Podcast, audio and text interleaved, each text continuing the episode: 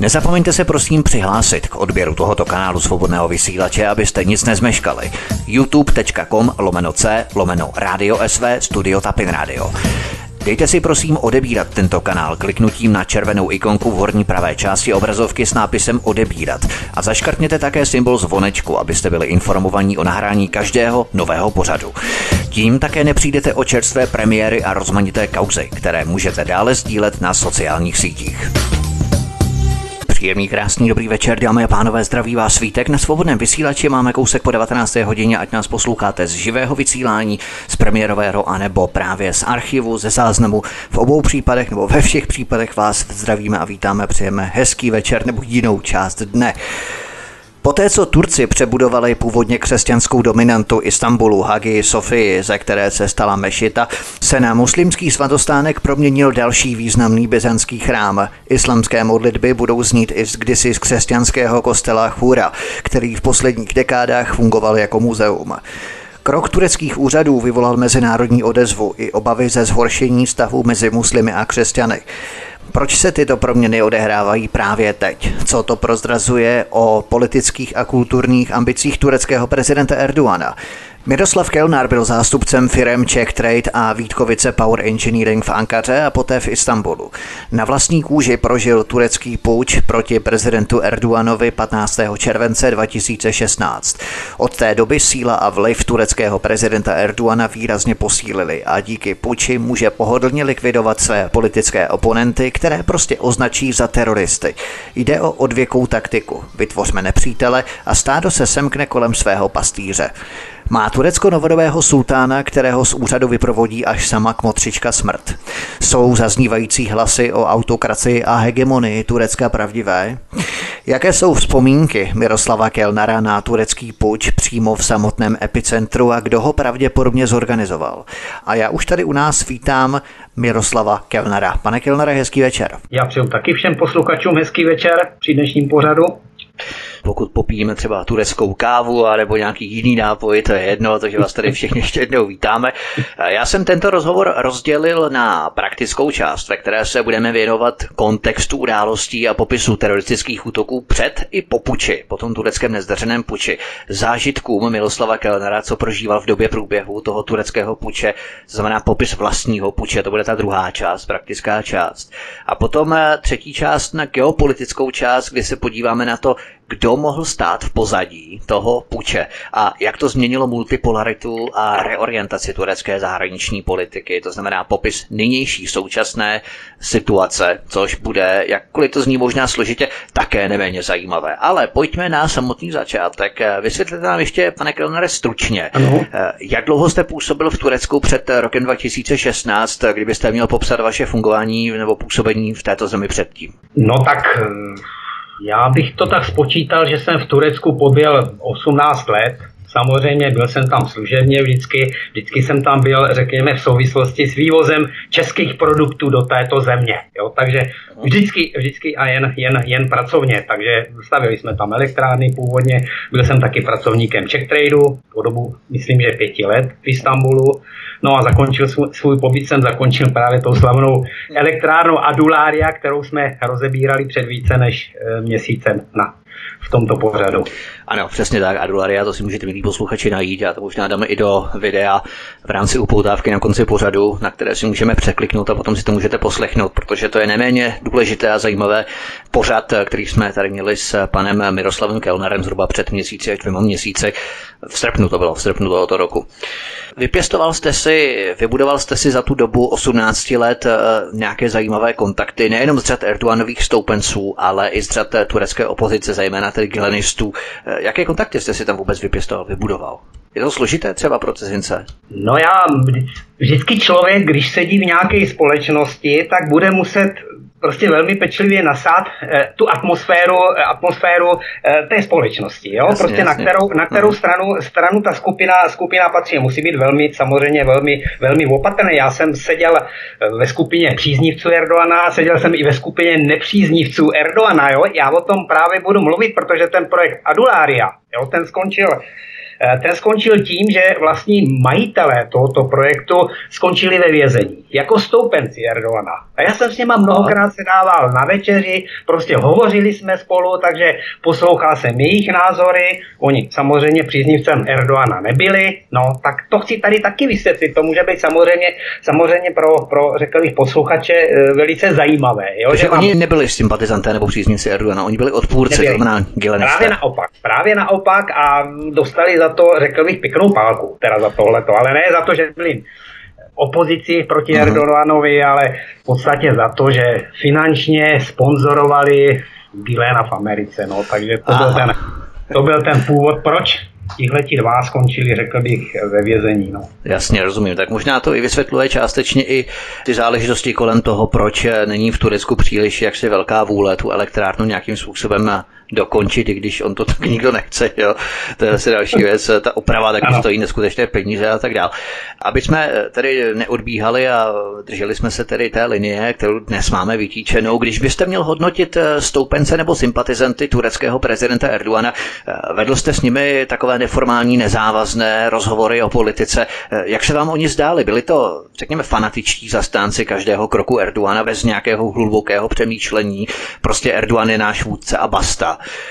A nebo mm-hmm. jeho kroky schvalovali na základě nějakých rozumných tezí, racionálních úvah. Jo, jestli mi rozumíte, mm-hmm. jestli to byly takový ti, takový ti primitivní fotbaloví fandové, anebo sečtělí podpůrci Erdogana, jak byste je hodnotil? Ano, já bych prvně chtěl vyvrátit všeobecnou, řekl bych, propagandu, která říká, že příznivci Erdogana jsou náboženští fanatici, prostě uh, z vesnice a podobným, podobným způsobem. To není pravda, jako jo, to ne, ne, nemá to nic společného s inteligencí vesnici, ani městem, ani vesnici a podobně. Jako, jo. Prostě já potkal řadu inteligentních lidí, kteří byli velcí příznivci Erdona. To znamená, že tenhle, ten, tenhle, ten, tohleto schéma, který, jako bych řekl, je nesprávně, nesprávně nasazeno. No, e, jako oni jsou hodně zavilí jo, řekl bych, jako zavilý. Tak když byl příznivcem Erdoana, tak byl zavile příznivcem. Když byl oponentem, tak byl prostě zavilej. Jo, oni jsou takový, dávají, dávají, dávají do toho, do těch svých politických názorů,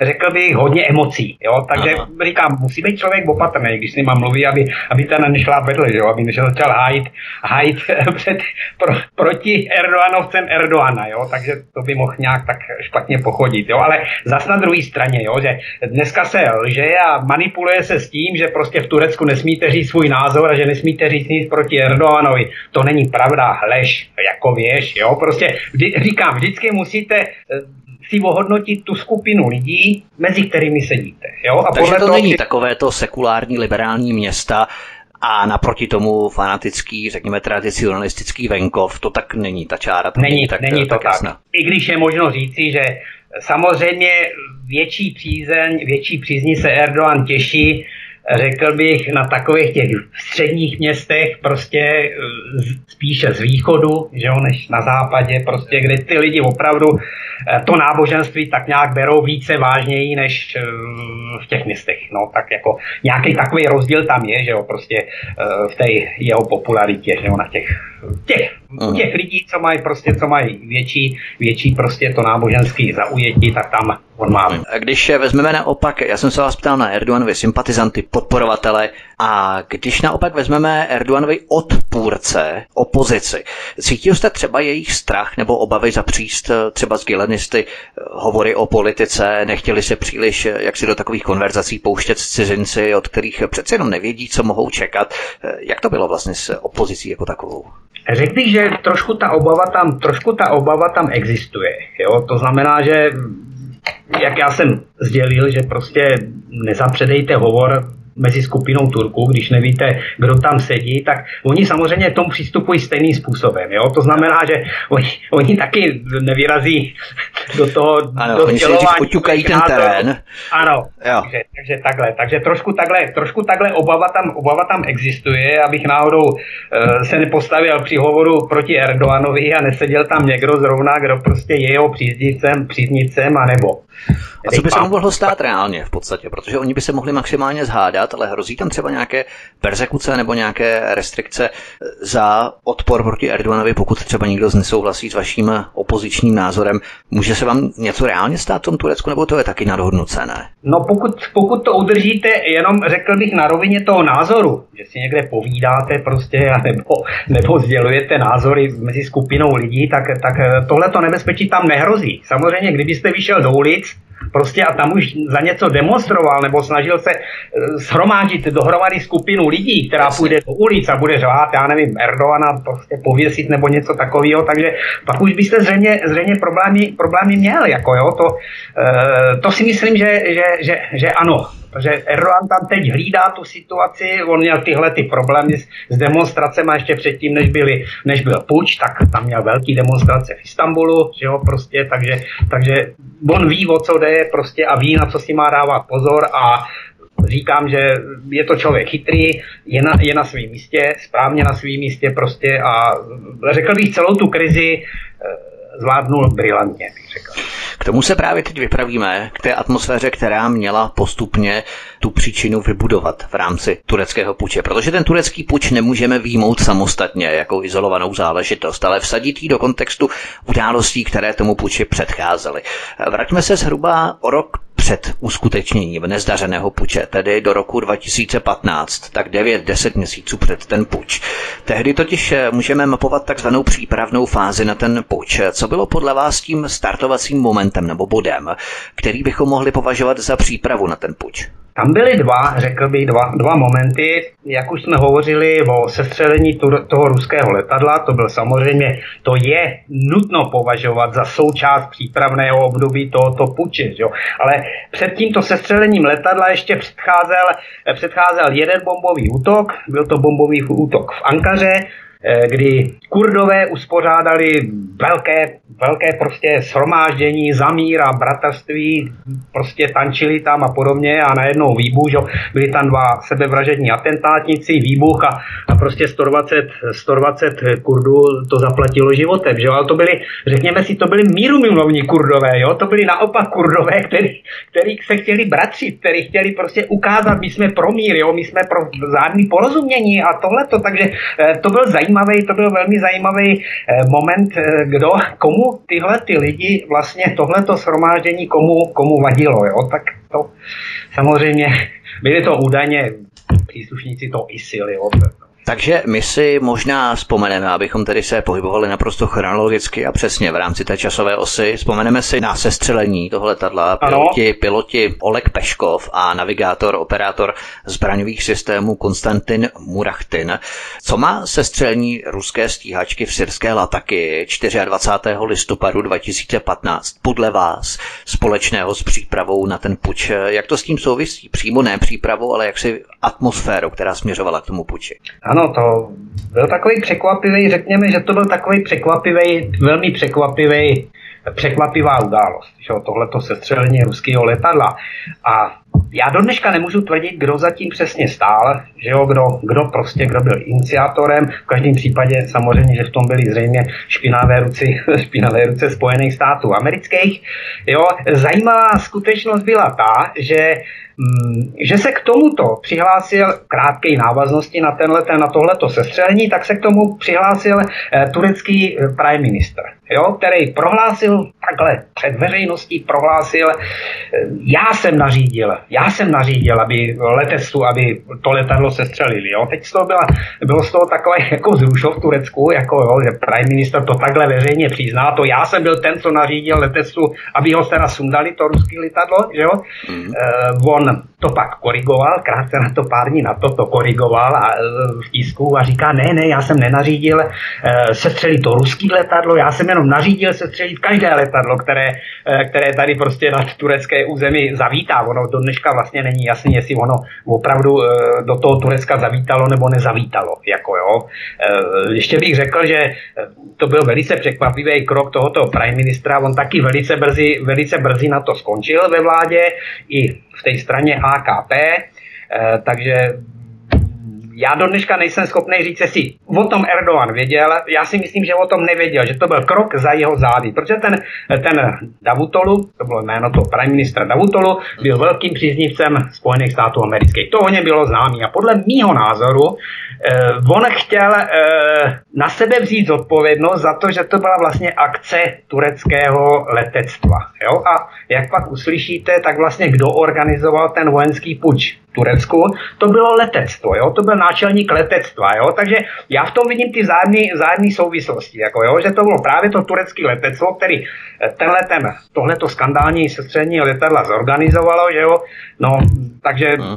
myslím si, že o tom, že o tom Erdogan eh, ani neměl, ani neměl potuchy, já jenom dodám jednu informaci, ten člověk, který ozastřelil toho ruského pilota, toho Peškova, jo?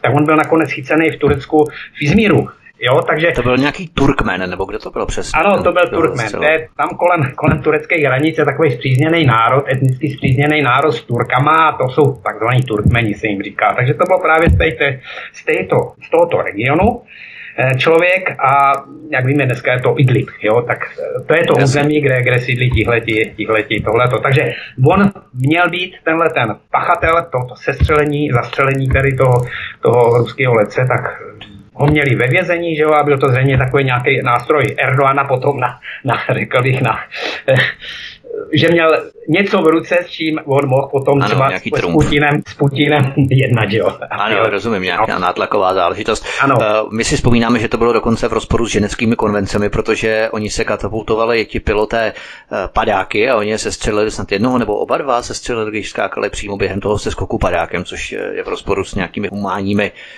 ano. při vedení vojenských nebo válečných konfliktů a tak dále. To si taky možná vzpomínáme.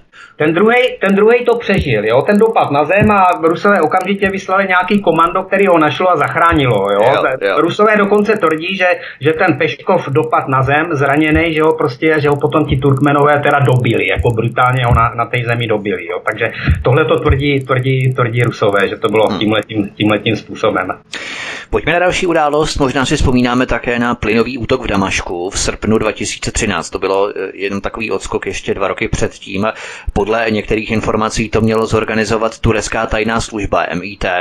Jsou proto nějaké validní důkazy, že se Turecko podílelo na útok tím nervovým plynem v Sýrii v tom roce 2013? Já si myslím, že je to naprosto reálné, naprosto pravda, jako jo, protože to Turecko opravdu, eh, jako bych řekl, foukalo do toho ohně. Já jsem tuhle tu verzi slyšel, že, že zatím stála teda ta turecká MIT, a že to oni zorganizovali. Já si pamatuju, že jsem viděl dokonce v turecké televizi, jsem viděl jako záběry těch, těch bomb, jako ze kterých ten plyn měl být vypuštěný, jo, a na tom bylo červenou barvou načmáráno azbukou něco, jo, takže to bylo dokonce nachystáno tak, aby to vypadalo jako, to zas ten Putin a zas ti Rusové tam Jasně. prostě spustili tohleto, takže eh, ano, říká se všeobecně v Turecku, že zatím byla, že zatím byla ta turecká, eh, turecká Hmm. Samozřejmě ty zbraně, ty bomby mohl někdo koupit a potom ano. Eh, ty bomby použít a ono to vypadá jako, že to spáchalo přímo Rusko, ale ty zbraně byly potom koupené, samozřejmě použité jinou zemí třeba a tak dále. Nicméně další etapou před pučem bylo zmrazení vztahů Turecka s Ruskem. To dokumentovalo skutečnost, kdy z 3,5 milionu turistů v roce 2016 přijelo do Turecka jenom pár set tisíc ruských turistů.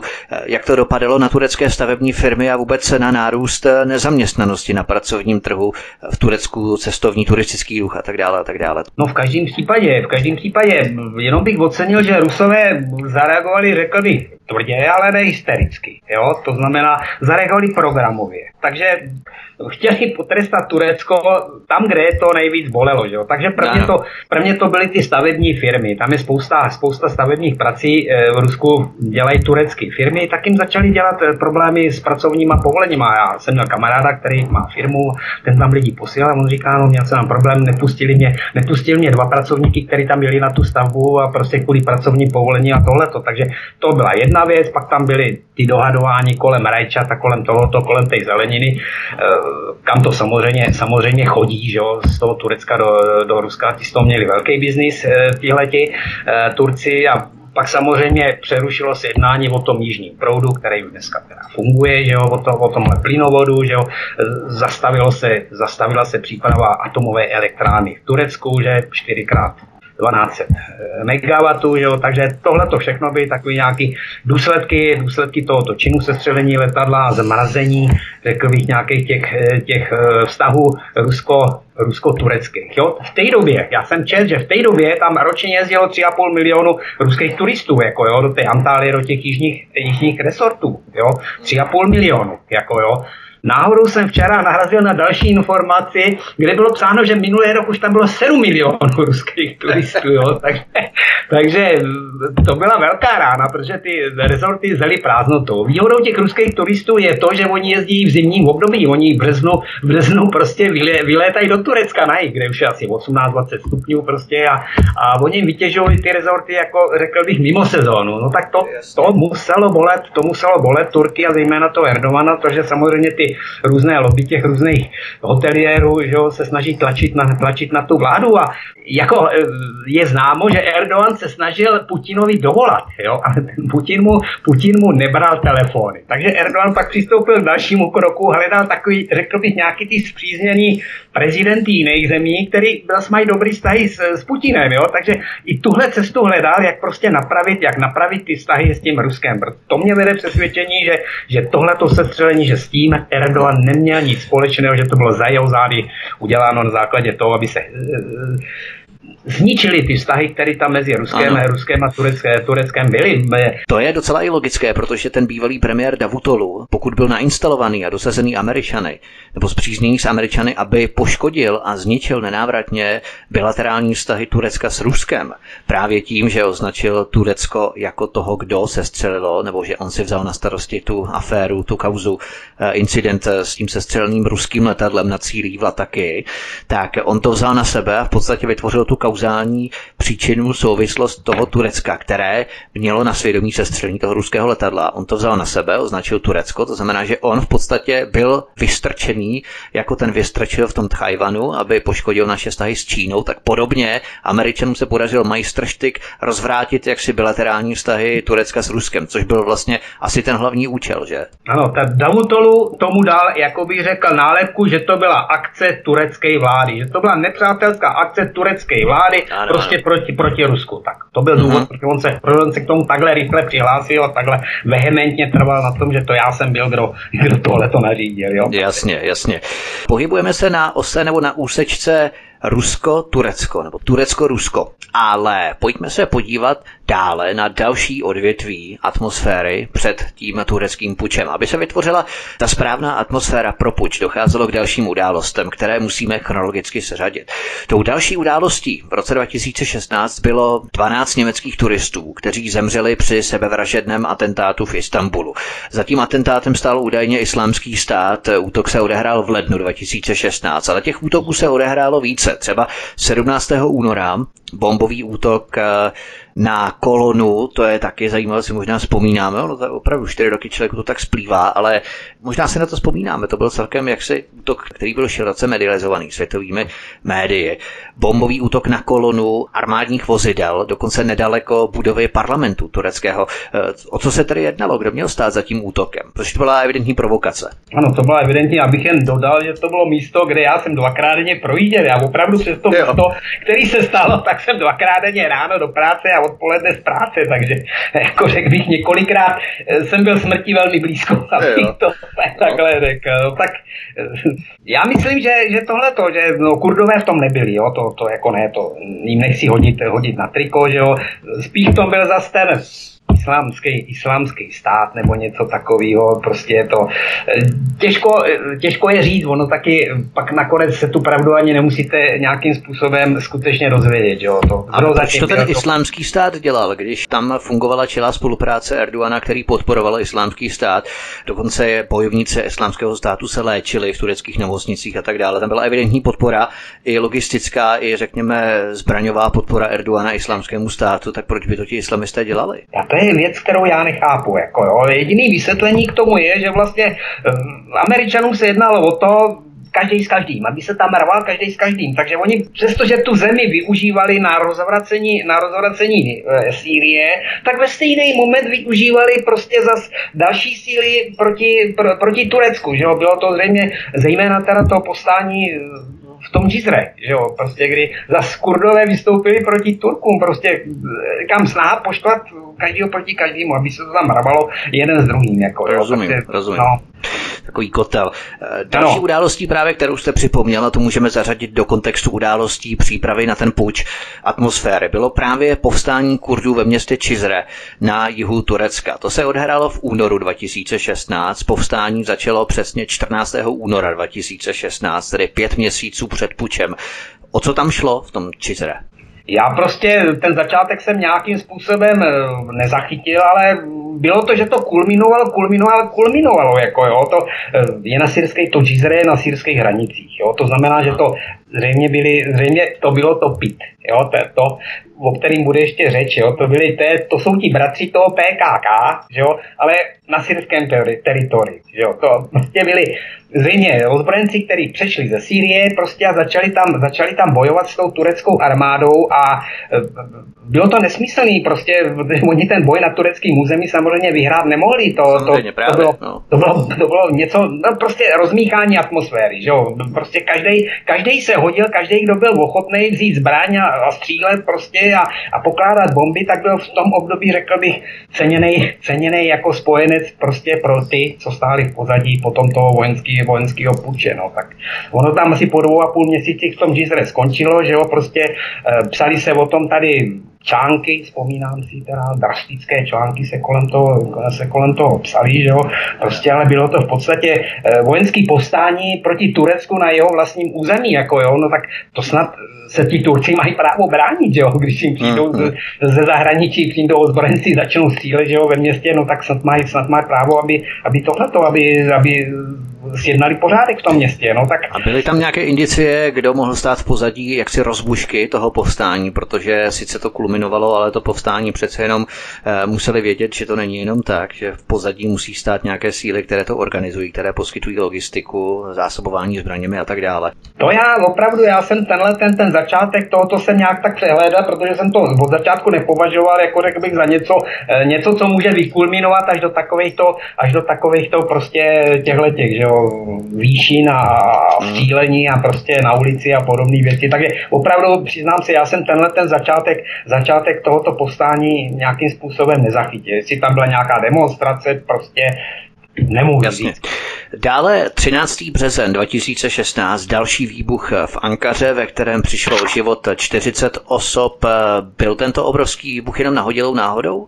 No, o tom se zjistilo nakonec, že, že tohle to měli na svědomí, na svědomí řekl bych, odštěpenec od toho tureckého PKK, oni si říkali Sokolové osvobození Kurdistanu, jako jo, takže Aha. tohle bylo jednoznačně, tohle byli jednoznačně Kurdové, jo, kteří zatím stáli, jo, prostě odstavili auto někde u parku, já jsem kolem toho Given parku v té Ankaři často jezdil, jo, to znamená, že to bylo tak jedno, jedno místo, místo, kde se mohl přijít k úhoně, jo? Takže, e, takže tohle byly jednoznačně, tohle byly jednoznačně, řekl bych, kurdové, kteří se na tomhle podíleli, zpříznění, řekněme, s tou teroristickou organizací PKK, dokonce Turci tvrdí, že e, někteří z těch e, organizátorů tohoto byli právě u, u toho IPG, u, toho, u té syrské franč, franšízy PKK.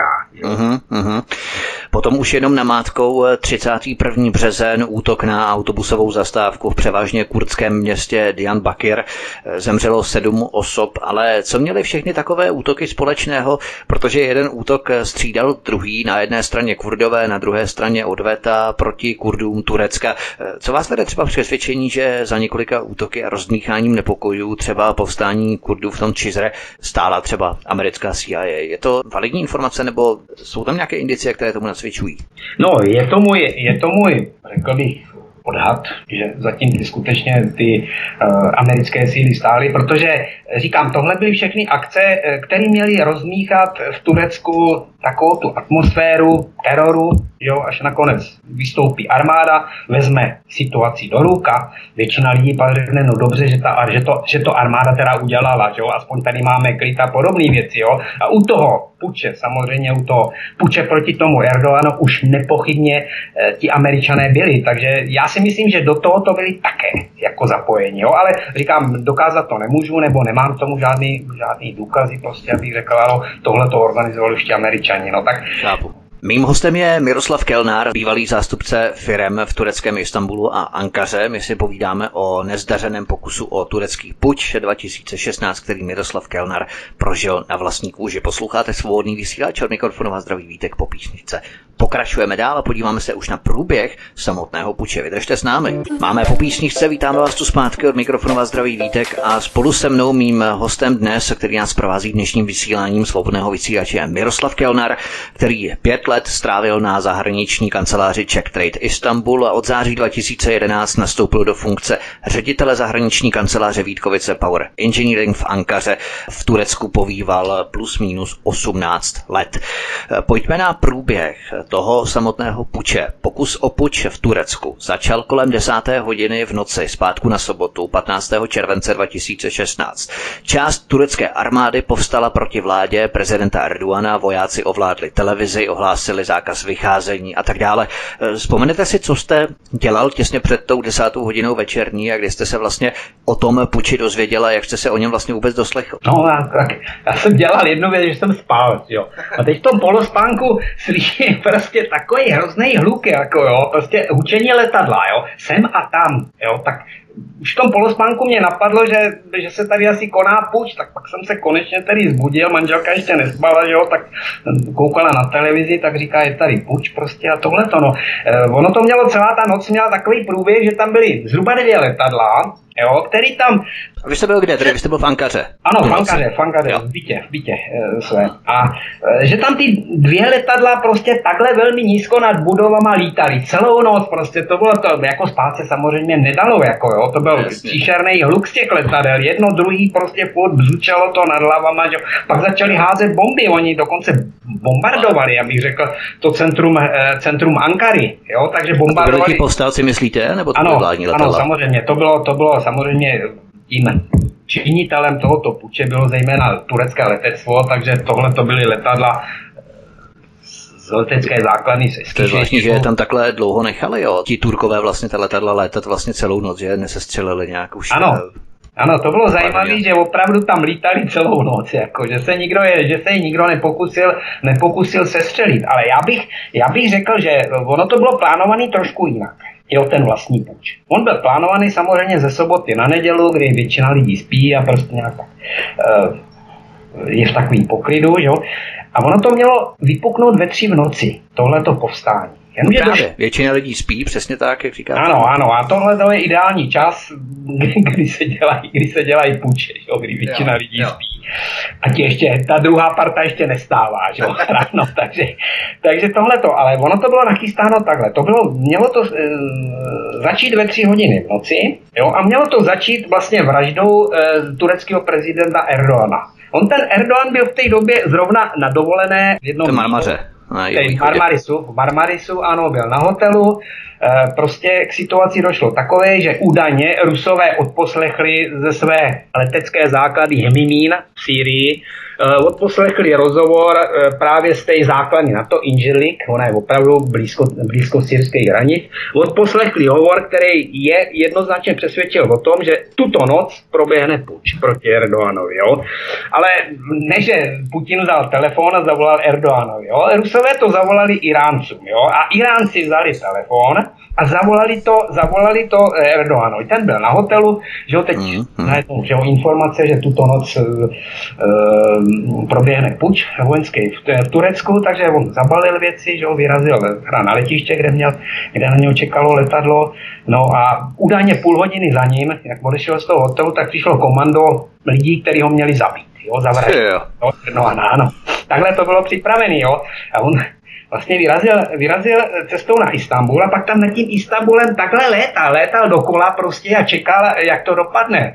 Údajně přivolali i e, Merkelové a požádali, e, zda by mu udělila politický azyl, kdyby to nakonec dopadlo, řekl bych, nepříznivě pro něho a ona mu ho údajně odmítla, jako jo, odmítla mu udělit Erdoganovi politický azyl. No to se povídá, jo. Se na tom pravdy za to, za to ručit nemůžu, ale e, tak, tak To je nějaký... zajímavé, protože 13. března, přesně 13 března 2016, to znamená tři měsíce před tím pučem, došlo k dohodě ohledně zadržení migrantů v Turecku. Právě s Evropskou unii, že bude Evropská unie platit Erdoganovi výpalné, tuším 5 miliard, zpočátku to bylo ročně, eh, euro. To bylo tři měsíce před tím pučem, ona to potom odmítla, to je zajímavé.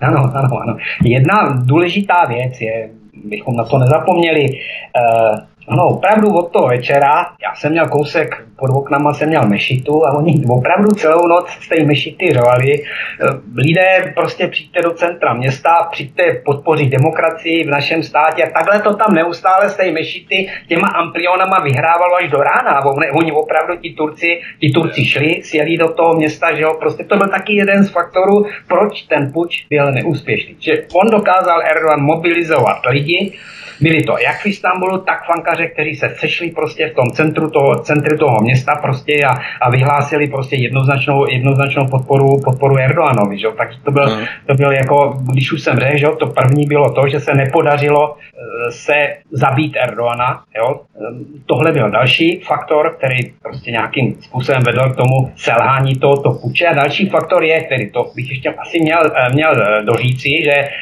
um, On asi půl roku před tím pučem jmenoval svýho, svýho náčelníka generálního štábu, jo, svýho člověka. Jo. A ten, ten, když se to rozvěděl, tak prostě, nebo už mu to sdělil teda ten Erdogan, že dnešní noc bude puč, jo, tak vzal telefon a začal, začal, bobolávat, začal bobolávat všechny ty kasárna v Turecku se zákazem výjezdu techniky. Jo. To znamená, tomu to došlo možná tak v těch 7 hodin, 7 hodin, 7 hodin večer, jo. Takže tím se vlastně provalilo, že ti pučisti se dozvěděli, že už se o tom ví, už je to Aha, provalený prostě, takže, takže já to řeknu takhle, pak už do toho část armády nešla, jo. A ono, to byl taky důvod, proč ten puč nakonec vypadal takový jaký divný, takový nedovařený, že jo, takový puč, prostě část armády šla, pak ti ostatní nešli, ale říkám, to bylo důsledkem toho, že potom ti, co do toho chtěli jít a nebyli, řekl bych, do toho puče úplně tak zapojení, tak ti, když zjistili, že je to veřejně známo, že jo, tak, tak ti z toho vycouvali. Vycouvali, aby si zachránili kůže. Ano. Tak, tak, tak. tak. Ještě tak, tam byl ono, je, ono je pravda, ano. že z celé té milionové armády turecké se do toho puče zapojilo pouhých 2000 vojáků a mezi těmi vojáky navíc bylo spoustu vojínů základní vojenské služby. Myslíte, že oni, tito vojáci právě, třeba ti mladí vojáci, tušili, že šlo o ostrou akci, že nešlo třeba jenom o cvičení, když jim generál Bekir Enkarvan, jak se jmenoval, přikázal plnit určité úkoly ve vztahu tedy k tomu puči. Dalo by se říct, že část z těch vojáků byla, byla, vyšla prostě, byla vyslána z těch kasáren a byla neinformovaná. Jo? To znamená, že část z nich byla neinformovaná. Jo? Tam byl takový známý ten, eh, známý ten incident na tom mostu přes ten Bospor, jo? jak se tam setkali ti vojáci vojáci s těma, co byli proti, proti tomu puči, že jo, pak tam došlo dokonce k nějakému uříznutí hlavy, nějakému vojákovi prostě a podobný, eh, podobný tyhle ty věci, takže ano, myslím si, myslím si, že část těch, část těch vojáků, co se do toho zapojila, že, že, že nevěděla, o co, o, co tam, o co tam jde. Eh, vy jste tedy slyšel to letadlo, které létalo nad Ankarou po dobu celé noci až do rána. Potom padaly i bomby následně. Měl jste třeba nějaké obavy? Myslíte, že když jste třeba zapnul rádio a tam eh, hlásili ty informace, nebo televizi, když jste zapl potom asi určitě a slyšel jste tam, viděl jste tam ty informace, co se děje, že jste třeba vyhledával nějaký úkryt, nebo jste se v tom nějakým způsobem neangažoval, třeba i lidé, kteří kolem vás bydleli, tak jste se s nimi dával do hovoru, do řeči, co byste asi měli všichni dělat, kam jít, nebo zůstat doma? Já mm, překvapivě můžu říct, že jsem se nějak necítil do toho být přímo takový nějaký zapojený, prostě eh, spát se nedalo, ale nějakým způsobem jsem to nedramatizoval. Říkám, no dopadne to tak nebo, tak nebo to dopadne jinak, protože eh, já bych ti řekl, že jsem v té době nebyl zrovna, řekl bych, velkým příznivcem Erdoana, jo, takže na mě ta propaganda, jako bych řekl, zanechala své stopy, jo, já jsem se příznivcem Erdoana právě stal až poté, až jsem zjistil, že ten Erdogan měl vlastně od samého začátku, že on měl pravdu, on tušil, že ten puč dojde, jo, že prostě on to věděl, že se to chystá, že on jenom nevěděl kdy a jak. Jo? A pak se, jo, používalo se, používá se všeobecně proti Erdoganovi, že měl prohlásit, že díky za ten puč a podobné e, věci, jako jo, já jsem to nikdy neslyšel, ale já to docela chápu. On věděl, že to přijde, možná, že dokonce věděl, kdo do toho je zapojen, do tohoto puče, jo, jenom prostě na ty lidi nemohl, že jo, on nemohl na ty lidi do té doby, než se, než se o to pokusili, že v momentu, když se o to pokusili a selhalo to, tak on šel a všechny tyhle ty pozbíral, on myslím, že už té noci ty lidi začal sbírat, takže on dobře věděl, kdo v tom jede. Jo? Prostě... K tomu se dostaneme, to jsou ti soudci a státní zástupci ano. a tak dále. Ano, k tomu se dostaneme. Nicméně ještě k té praktické části, abychom nepředbíhali, potom eh, to bude součástí té teoretické části rozhovoru. Eh, měl jste třeba obavy, že by případně ty dopady kolem puče mohly mít nějaký negativní vliv i na vás jako na cizince, kteří jste v Turecku pracovali, že jako první, kdo upadne do podezření, budou právě cizinci, kteří mohli podporovat v rámci třetích zemí ten puč? No já bych řekl, že já jsem sice bydlel v Ankaře, ale v té době ještě probíhala nějaké, řekl bych, dozvuky té elektrárny, takže eh, my jsme měli ještě možná takových 30-40 lidí jsme měli eh, v okruhu té elektrárny, jo? to znamená, že nebylo to jenom otázka mýho, aby, aby se zachovala bezpečnost, teda moje, takže šlo tam zejména i o ty, o ty, řekl bych, naše pracovníky, kteří byli v nějakým, řekněme, takovýmto menším městečku, kde teda bylo, jako bych řekl, méně nebezpečí, že se tam, že se tam něco, něco uděje. No. Eh, oni první, co ti zbouřenci učinili, tak oni veřejně prohlásili jako tohle lojalitu nebo svoje závazky vůči NATO. Jo? Tím oni asi chtěli, chtěli naznačit, že nikdo z cizinců se prostě eh, nemusí tady v tomto, v tomto puči bát o, o, o svou existenci, protože my zůstaneme lojální vůči NATO a je to v podstatě řeknu takhle, byl to půjč organizovaný NATO, jo, takže oni první, co udělali, tak vyhlásili lojalitu k NATO, jo, ti zbouřenci, jo, možná, zase možná na druhé straně to nějak e, i zbudilo v těch cizincích nějaký, nějakou tu důvěru, že to nebude tak, že půjdou v noci a budou oni sbírat, sbírat cizince prostě a stavět ke zdi, jako, jo, tak. Prezident Erdogan, jak jsme zmínili, byl v době útoku v přímořském letovisku Marmaris na jeho západě země, zatímco podle informací se ten puč rekrutoval z části jednotek první armády zodpovídající za severozápad Turecka, včetně Istanbulu. Tedy nepřišlo vám už tehdy podezřelé, že se ten puč odehrál přesně na druhé straně Turecka, než kde se prezident Erdogan zrovna nacházel, nebo to považujete za nahodilou náhodu? No, ten puč byl vlastně organizovaný z té základny na to, eh, na to v Inželiku. Jo? Tam bylo to centrum, tam bylo to mozkový centrum tohoto, tohoto puče. Jo? E, takže oni zorganizovali své, své akce v Istanbul a Ankara. Jo? To znamená, oni chtěli ovládnout hlavně tyhle, ty, tyhle ty dvě města. Jo? Takže udělali to tam. Samozřejmě záleželo na to, kde, kde, kde kolik mají e, těch příznivců, že jo, kde ta armáda sehnala lidi, kteří byli ochotní, ochotní jít prostě a, a, a povstat proti vlastní vládě, že jo, legálně zvolenému prezidentovi, tak e, říkám, jinde nějaký ty, řekl bych, ty excesy nebyly, jenom byla to jenom otázka opravdu Ankara, Istanbul. A v tom Istanbulu to bylo, jako řekl bych, takový větší, že jo. Tam došlo k tomu konfliktu na tom mostu přes, přes Bospor, že jo, a tohle a tohle to, tak v té Ankaře to proběhlo, řekl bych, kromě toho vzúčení těch letadel a házení těch bomb na město, jo, tak to proběhlo nějakým takovým klidnějším, klidnějším eh, způsobem už těsně po půlnoci, to znamená po zhruba dvou hodinách od začátku toho puče.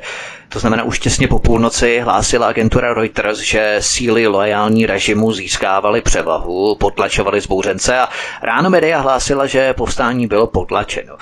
Celý slavný puč trval jenom několik hodin. Při střelbě v ulicích a jiných násilnostech zahynulo 265 lidí, několik tisíc bylo zraněno. Jak probíhaly dny poté? Byly na ulicích nějaké zostřené vojenské hlídky se samopaly, které kontrolovaly náhodně chodce na platné dokumenty třeba nebo něco takového? Ano, byly, byly. Já si pamatuju, fankaře v tom centru opravdu nastoupili, řekl bych, nastoupily ty pořádkové síly, policejní pořádkové síly, kdy vlastně to obchodní centrum to, to té Ankary, v tom Kizilaj, jo, tak tam, e, tam to hlídali. Prostě byly připraveny vozy prostě na rozhánění, rozhánění demonstrantů, že jo, vojáci nebo policisté prostě s těma ze štítama, takže jo, Jo, držalo, držalo se, držela se ochrana, eh, došlo také samozřejmě eh, k obavám z teroristických útoků, takže na těch hlavních, na těch hlavních eh, ulicích, která byly u podchodu, jo, u podchodu byla nainstalovaná kontrola, když jste procházel prostě přes nějaký rám nebo něco a policajt měl, u toho stál policajt, který měl kdykoliv právo vás jako zkontrolovat, nechat tašku prostě prohlédnout a tyhle ty věci. Byla ano, tyhle, ty, tyhle ty bezpečnostní opatření, opatření byly. To jsme se právě bavili, nevím už kolika lidmi, že ty rámy jsou v podstatě úplně zbytečné, protože ten terorista se může vyhodit do povětří před tím rámem, ještě než k němu dojde mezi těmi lidmi. Jo, nemusí počkat, až přijde k tomu rámu a teprve až ho odhalí.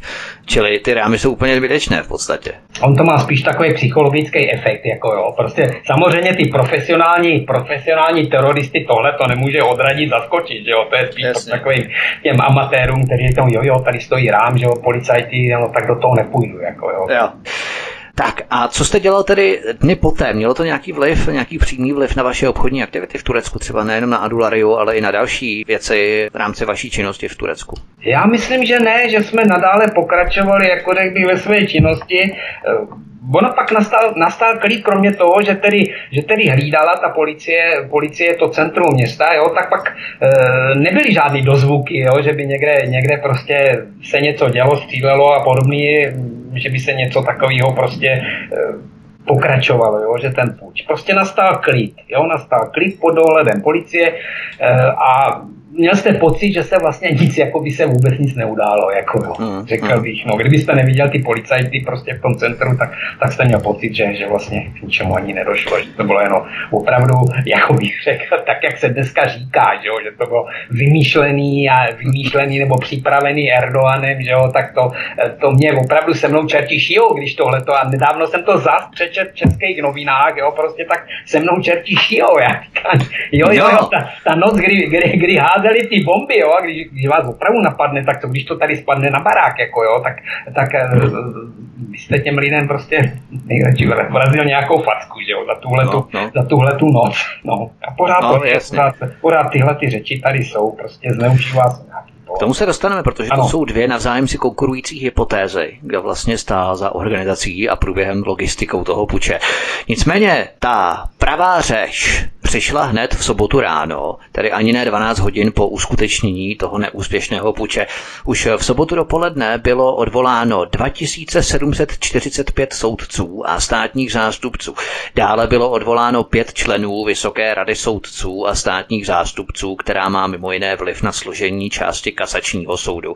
Eh, jak podle vás Erdogan už v sobotu ráno 12 hodin po puči věděl, kdo patří k těm povstalcům a navíc zbouřili se snad vojáci a ne soudci, že jo? Takže 2745 soudců a státních zástupců, to je stačilo během té noci vyslechnout a obvinit mezi snídaní a obědem. Eh, jak si to vysvětlujete vy? No, já bych to řekl takhle, ono vlastně před tím vlastním pučem nešlo jen o ty teroristické útoky, jo, ale oni tam byli i takový, řekl bych, akce, proti Erdoganovský, že se tam pouštěly různý, různý takový informace, informace prostě mezi lid, že jo, zatýkali se tam nějací, řekl bych, synové nějakých ministrů za korupci a, a známá byl ten případ eh, těch peněz, eh, peněz v tomhletom, v, jako řekl bych, v, no, v krabici odbod, jo, takže na jedné straně, že jo, samozřejmě teroristické útoky, ale na druhé straně se vedla i tahle ta, jako řekl bych, válka proti tomu Erdogany ve snaze ho očernit, jo, takže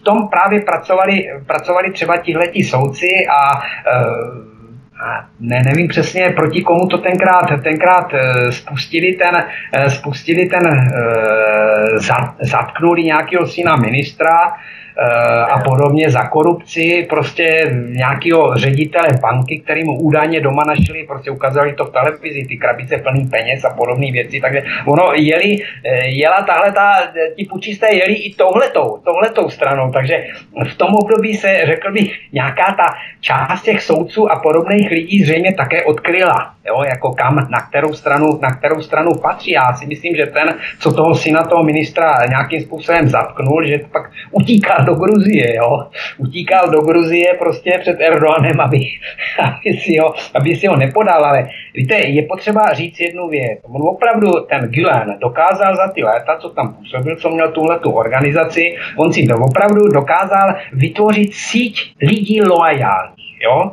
On to údajně dělal tím způsobem, že vybral nějakého studenta z, chudej, z chudého regionu, prostě poslal ho na studia, platil mu ty studia, jo, ale s tím, že ten se musel zavázat, že pak, až bude vydělávat, tak mu prostě 15% ze svého platu bude posílat na účet, jo. Takže... Tak trošku sorosovsky, lehce. Ano, ano, ano, ano. Takže on si vytvořil opravdu síť, řekl bych, svých příznivců tím letním způsobem. On mu potom tomu studentovi i našel místo, jako jo. On se postaral i, i o jeho místo, jo. Takže, takže ono to tím letním způsobem fungovalo a on měl opravdu vytvořenou síť lidí loajálních, jo, k němu, jo, kteří byli opravdu na pokyn z hora, ochotní prostě uh, podepřít tenhle ten puč. Mm-hmm. Jo? A e, bylo to nachystáno samozřejmě takhle, že jo? To, ten vlastní puč měla provést ta armáda, tam měla okamžitě samozřejmě vyběhnout a pozatýkat ty členy vlády Erdoana, prostě ty soudce, co nestáli na jejich straně, jo? A tohle to byla garnitura lidí, kteří byli nachystaní, že okamžitě převezmou po těch zatčených, jako jo? Takže oni po nich převezmou jejich místa, jo? Tak, to trošku stínová vláda, tak, paralelní síť tak, taková. Tak, tak, takže, aha, aha. já nevím, jestli o tom budeme ještě mluvit, že jo, ale e, ten puč v tom roce 2000, eh, teda 1980 naprosto jasně ukázal eh, tu kuchyni toho, jak se to, mm, jak se, mm. jak se to dělá. Že jo? Tenkrát bylo 138 tisíc lidí bylo prostě začeno, jako jo, při tomhletom pravicovým puči v roce 1980. To znamená, že já nevím, kolik dneska je začených lidí v Turecku, jo, ale tenkrát jich bylo 138 tisíc, když ten puč uspěl, jo? to znamená, ať nikdo nemá, ať nikdo nemá iluzí o tom, že by tahle ta vojenská vláda, kdyby se jí to zdařilo ten puč, že by prostě se z něj... Bylo nic horší. Že byla, ano, ano, ano, no, bylo by no. to horší, samozřejmě bylo Jasně. by to horší. A jednu věc bych opravdu řekl, že ono, to, uh, ono to bez toho zavraždění, když o tom člověk tak zpětně přemýšlí, ono to opravdu bez toho zavraždění to Erdoana nešlo prostě, protože on měl tolik příznivců, tolik lidí ochotnej za něho položit život, jo, že kdyby to mělo uspět, ten puč, jo, tak tam došlo opravdu k občanské válce. Ty lidi by si to nenechali opravdu být, jako jo, tak možná, že dneska už ta popularita toho Erdoana už nějakým způsobem třeba šla dolů, jo, ale v té době on byl na vrcholu, na vrcholu své popularity prostě, takže jako neskončilo by to, neskončilo by to ničím menším, než prostě nějakou občanskou válkou. To je moje, to je moje přesvědčení. Rozumím, k té paralele z toho roku 1980 k tomu se také dostaneme při hodnocení, potom v závěru toho puče.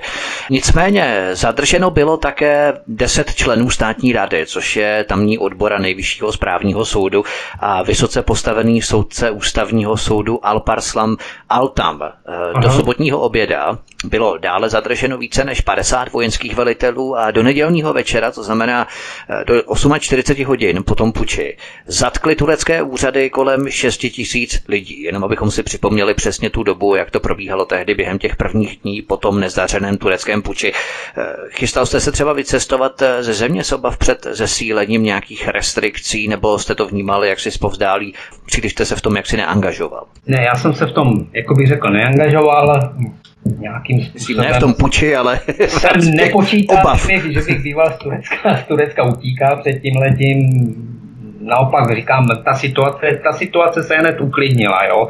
Já jsem samozřejmě nesledoval, kde chodí ta turecká policie, kde koho sbírá, prostě po jakých úřadech, kde koho sebrala, prostě tak tohle to jsem nesledoval, takže na mě to okamžitě, na mě to okamžitě zapůsobilo, jako bych řekl, uklidněním situace, jo, klidem. Jo? Ono taky samozřejmě po tomhletom puči řekl bych, že ustala, ustale, ustaly ty teroristické útoky. Jo? To prostě okamžitě bylo, okamžitě bylo jasný, že prostě eh, teď už to tady má ten, ta vláda v pevných rukách, že jo? Pozbírala, pozbírala tohleto, že jo? pozbírala zřejmě ty aktéry těchto eh, těch pokusů o destabilizaci situace a ono se to projevilo tím, že najednou, najednou přestali pumové útoky, že jo? najednou přestal ten terorismus v tom Turecku. To je zajímavé. To je ano, zajímavé. To, to byl právě důsledek, to byl právě důsledek toho, že eh, ten Erdogan, jak moc, jak moc důsledný byl, kolik těch lidí pozbíral, nebo jestli jich pozbíral málo nebo moc, eh, nedokážu pochop, posoudit. Jo? Akorát jedna věc je, že opravdu ty lidi pozbíral a terorismus v Turecku skončil. Jako jo, tohleto. No, to jsou právě ty věci v rámci řetězení těch útoků, o kterých jsme se bavili v první části pořadu, v prvním vstupu, tak to bylo právě v rámci vytvoření té určité atmosféry, která předcházela bezprostředně tomu poči. A to byly právě ty různé teroristické útoky, které potom pominuly. Nicméně ještě na konci tohoto vstupu, než si dáme písničku, tak se vás ještě zeptám, eh, jestli jste třeba se dával do hovoru s lidmi, eh, pokud se třeba báli komentovat nějakým způsobem konotace nebo důsledky puče, průběh toho puče, nebo co si mysleli o tom puči, anebo vůbec o tom lidé nechtěli chtěli mluvit radši? No já to řeknu takhle, že tímhletím pokusem o půjč eh, vlastně proti sobě ti pučisté popudili i tu část národa, která teda neměla ráda zrovna Erdogana, hmm, jo. Která byla netečná taková, jak si ano, ano, ale nebyla v žádném případě, nebyli proto, aby se tady střílel prezident, který, který prostě hmm, vyšel z nějakých demokratických voleb, jako jo, takže tímhletím on získal, řekl bych, nové příznivce i na straně Jasně. těch jeho původních ne přátel, že jo, takže prostě řada lidí, v každém případě to většina národa to odsoudila a říká, tak tohle to, to, to teda ne, protože oni si ještě pamatovali samozřejmě ty důsledky toho puče v tom roce 1980, že jo, co to přineslo ten pravicový hmm. armády, no. Takže... Mým hostem na svobodném vysílači je Miroslav Kelnár, zástupce firm v tureckém Istanbulu a Ankaře, bývalý zástupce. My si povídáme o nezdařeném pokusu o turecký puč v roce 2016, který Miroslav Kelnár prožil na vlastní kůži.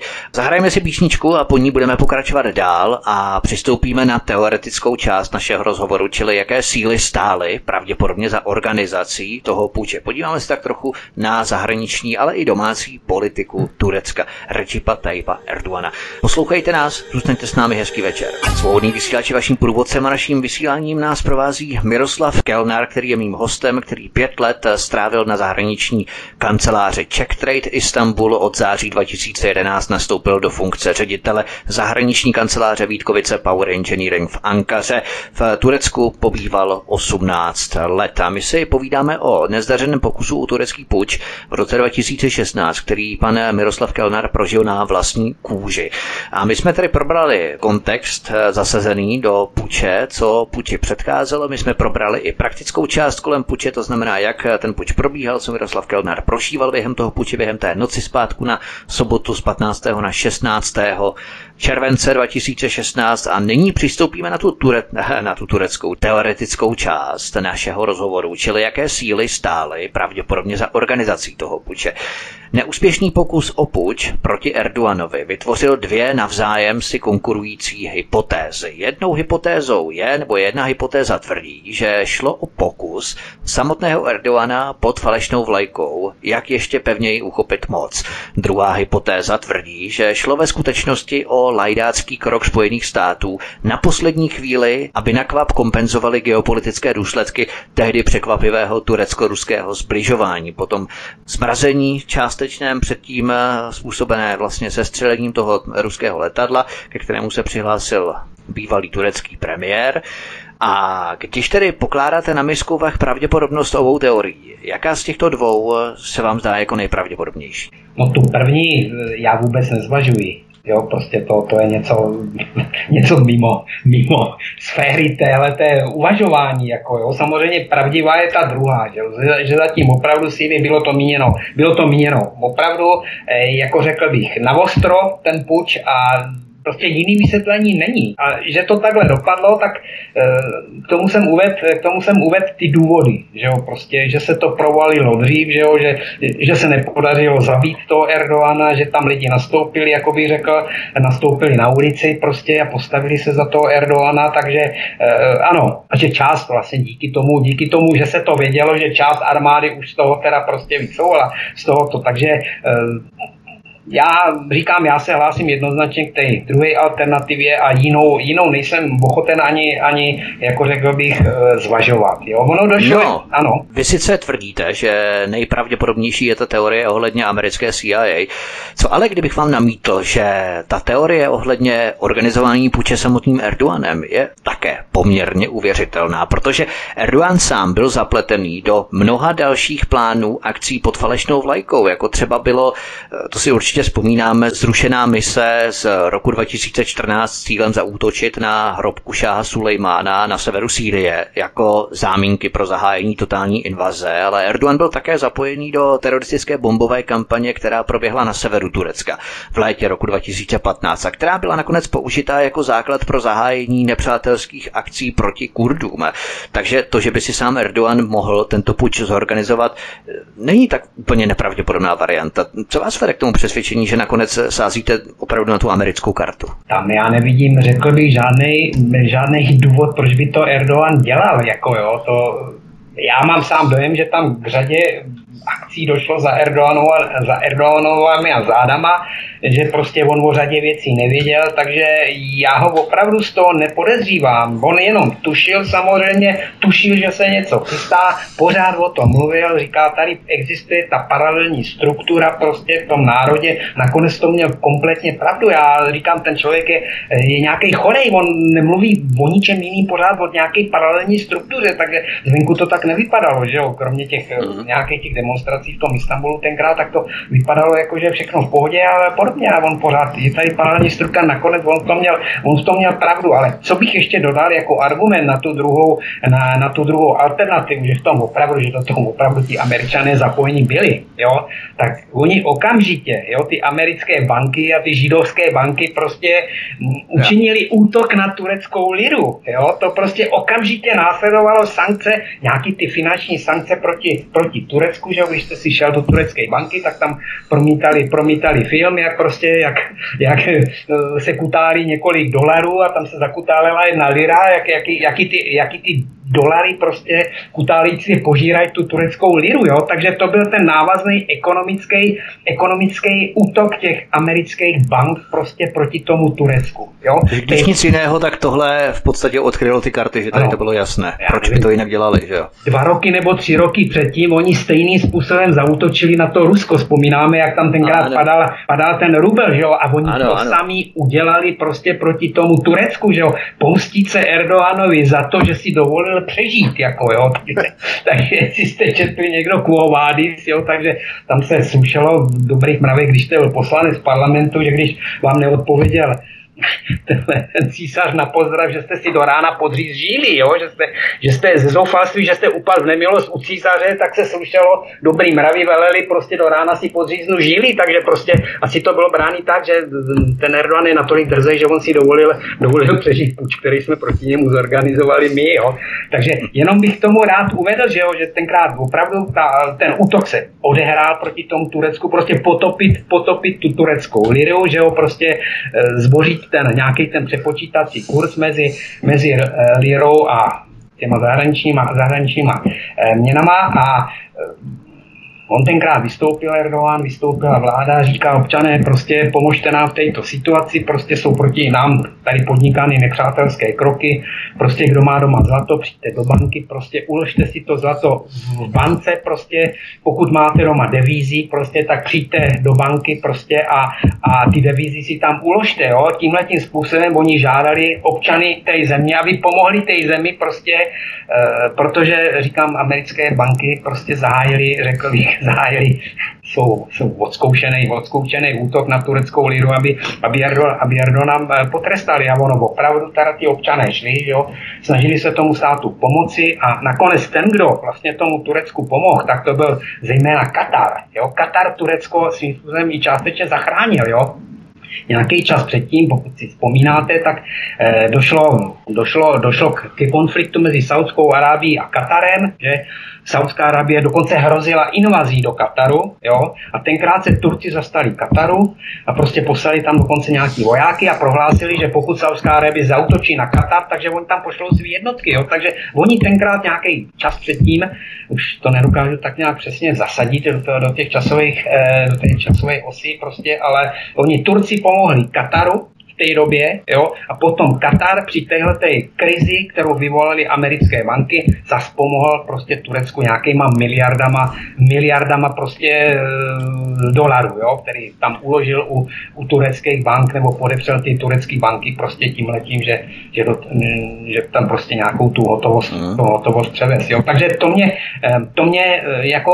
utvrzuje v mém přesvědčení, že to nebylo ze strany Erdoana tohleto nějakým způsobem organizováno, že to bylo naopak, všechno bylo organizováno zvenku, jo? že následovali téhle okamžitě tyhle ty ekonomické, ekonomické sankce. To znamená, že vedle Iránu je spojencem Turecka i Katar, ano. ale víme, že Erdogan je zběhlým politikem a nikdy si nenechá ujít příležitost využít krizi ve svůj prospěch. Myslíte, že si byl tehdy Erdogan vědomý tedy, že se proti němu chystá puč, ale mohl kalkulovat s tím, že bylo lepší ten chabý a zkompromitovaný plán nechat proběhnout, aby ho mohl následně potom rozdrtit a potom čistě oportunisticky sklidit výhody, které z toho pramení, což by navíc podporovaly skutečnosti, kdy nechal hned sobotu ráno zatknout těch 2745 soudců a státních zástupců a do neděle, čili 48 hodin po puči, bylo zatčeno 6 000 lidí, takže ty se s námi byly připravené evidentně už předtím. Takže myslíte si, že Erdogan o přípravě toho puče věděl, nechal ho proběhnout, aby měl právě tu záminku? No jak již, jak již jsem řekl, on byl zřejmě informovaný o tom, že se něco chystá, ale nevěděl kdy a kde. Jo? A kolik se do toho zapojí z té části armády, takže uh, mu se částečně ulevilo, že to opravdu proběhlo a že, že, že on z toho vyšel teda živý a uh, říkám, uh, my jsme sledovali tu ruskou televizi, kde je to snad jediná televize, kde se dneska e, to svíte pravdu. Že fankaře jsme, jsme měli ruskou televizi, nikoli českou, ale ruskou jsme měli, ruskou a tureckou. Že? Takže tohle to, takže jsme sledovali ty zprávy z ruské televize. Že? Takže já jsem spoustu informací načerpal opravdu z té ruské televize, televize a ta skutečnost, ta skutečnost mi to, uh, mi to nakonec potvrdila. Já to říkám, já to vidím jako naprosto, jako naprostý nesmysl, že ten, že ten, že ten Erdogan si něco, něco tohleto, tohleto organizoval sám prostě, ne? Ano. Ne, to, to, je... to, bylo něco podobného jako s tou ruskou televizí, jste mi připomněl, když se uspořádala, uskutečnila ta demonstrace v Berlíně za svobodu proti koronaviru a tak dále, proti něm restrikcím a opatřením. 29. srpna, myslím, že to bylo, tak právě v českých médiích ani slovo, ani písmenko a všichni jsme museli koukat na Sputnik, aby jsme se o tom vůbec dozvěděli, co se tam vlastně děje. Takže taky ruská televize, jo. Jedině tak se člověk asi dozví pravdu. Nicméně jistým způsobem to připomíná 11. září 2001, kdy Spojené státy také věděli, že se blíží nějaký ten útok, ale měli jaksi hluboké strategické zájmy, kvůli kterým ho nechali proběhnout a potom mohli podniknout útoky na Afganistán, Irák a tak dále. A tak nějak podobně kalkuloval Erdogan o přípravě puče díky spravodajské službě MIT. Nepochybně věděl, ale dostáváme se dále v tom rozkrývání pozadí tureckého puče. Kdo mu to mohl tehdy prozradit? Jedním z těch horkých adeptů byla ruská rozvědka a Moskva tím mohla sledovat určité gesto pro vybudování vzájemné důvěry. Jenomže o půl roku později si možná vzpomínáme, byl v pondělí 16. prosince 2016 zavražděný ruský velvyslanec v Turecku Andrej Karlov. Tím vrahem byl 22-letý turecký policista Mevlut Mert Adintas. Ten byl předtím propuštěný v důsledku Erdoganova zátahu proti příznivcům Gilanova hnutí, kteří chtěli Erdogana svrhnout. Myslíte, že to mohlo mít nějakou souvislost s dohrou kolem toho puče, že se Gilenisté tímto způsobem chtěli jaksi pomstít Rusům za vyzrazení přípravy puče Erdoganovi a proto v podstatě oni měli na svědomí vraždu toho ruského velvyslance v Turecku? Ano, ano, samozřejmě byla to zřejmě, přišla tenhle ten eh, atak na, na to ruského velvyslance přišel v době, kdy v Turecku už bylo velké uklidnění, takže to už se ani s nějakýma uh, velkýma akcema nepočítalo, nebo že by se ještě někdo bouřil, nebo něco takového, takže to přišlo jak rána z čistého nebe, ta, ta, vražda. Zřejmě to byla, zřejmě to byla msta, prostě oni měli zmapovaný, ti gilenisti měli zmapovaný, uh, prostě ty lidi, kteří byli ochotní i položit svůj život, protože on samozřejmě ten policajt musel počítat s tím, že to nepřežije. Že jo? Mm. On se vyšlo z toho, že vždycky on měl ještě pořád tu policajskou průkazku, jo? takže uh, ono vždycky existovalo, že jo, vy jste musel přes tohleto, přes rám, že jo, a, a šel nějaký a ten zamával takhle policajskou průkazkou, takhle s tím zamával a prošel vedle, jo, takže ono tam bylo mezi tou policií pořád ještě taková velká, řekl bych, solidarita, jo, jo, policista ten může všechno to kontrolovat, nemusí, protože policajt, a on právě tohoto zneužil, tohoto svého, eh, té důvěry těch lidí, který zamával průkazkou policajskou, že jo, oni ho pustili, pustili bokem, že jo, on pak nakonec na to, na toho Karlova, eh, Karlova zautočil, ale oni tenkrát pozbírali si 27 lidí, co, byli, co bylo napojených jo, na tohleto, na, na tohleto, na tenhle ten, řekl bych, uh, útok na to Karlova. Jo. Takže oni je pozbírali. Jo. Zajímavé bylo, že jak všichni ti, eh, všichni ti mm, teroristi, ti sebevražední atentátici byli většinou z nějakých těch východních teritorií, jihovýchodních. Prostě tohleto, jo. Tenhle ten člověk e, prožil celý svůj život prostě na západě Turecka. Jo. On pocházel tam někde z, nějaký, z nějakého maloměsta, maloměsta u Izmíru, jo. takže to bylo na tom překvapený, překvapení, že prostě, že to byl člověk, eh, který vlastně pocházel z toho západu, nebo eh, že to neměl být žádný, žádný prostě tohleto, žádný islámský fanatik prostě, eh, Jasně. že jo, když prožil celý život, protože ten západ toho Turecka je takový, je takový tohleto, je takový, není tak náboženský, liberálnější, liberálnější než tohleto, takže to bylo zajímavé, ale říkám, ta turecká policie pozbírala asi 27 lidí, že jo, takže eh, celou tu síť pozbírala, takže eh, oni asi dokážou, dokážou nakonec rozkrýt, co zatím, jak to bylo, co zatím bylo prostě a tohle to, že? Takže... Hmm. Že jak jste říkal, vlastně ti Rusové zachytili ten hovor z toho Inčiliku a vyzradili to nejdříve Iráncům a Iránci teprve potom to vyzradili Turecku že se připravuje ten puč. Nicméně, když eh, přistoupíme na tu americkou variantu, tak eh, možná Erdogan vzteky bez sebe kvůli tomu, že Spojené státy se pokusili zorganizovat jeho ponižující pád eh, v přímém přenosu, v živém přenosu, mohl dokonce rozhodnout změnit kurz Turecka na postupnou eurazijskou reorientaci, bych řekl, ale potřeboval proto veřejně ospravedlnitelný základ. Proto umožnil tomu americkému plánu proběhnout, aby ho mohlo okamžitě poté zarazit. A použít jako důvod pro změnu zahraniční politiky Turecka. Myslíte, že ten puč eh, změnil nebo urychlil orientaci turecké zahraniční politiky, odklon od Spojených států a příklon k Blízkému a střednímu východu i k Rusku? A nejen k Rusku, ale utužení vztahů samozřejmě s Iránem a jak jste řekli, s Katarem a tak dále a tak dále. Já to beru jako jednoznačně, že uh tohle, byl, tohle musel být šok pro Erdoana, protože on, on do té doby dělal v podstatě všechno, co, co od něho ti američani chtěli. Jo. Mm-hmm. Jako já nezakrývám, nebo já nejstojím na turecké straně. Opravdu ty proudy těch islámistů svážený doví až z Jižní Ameriky. Jo.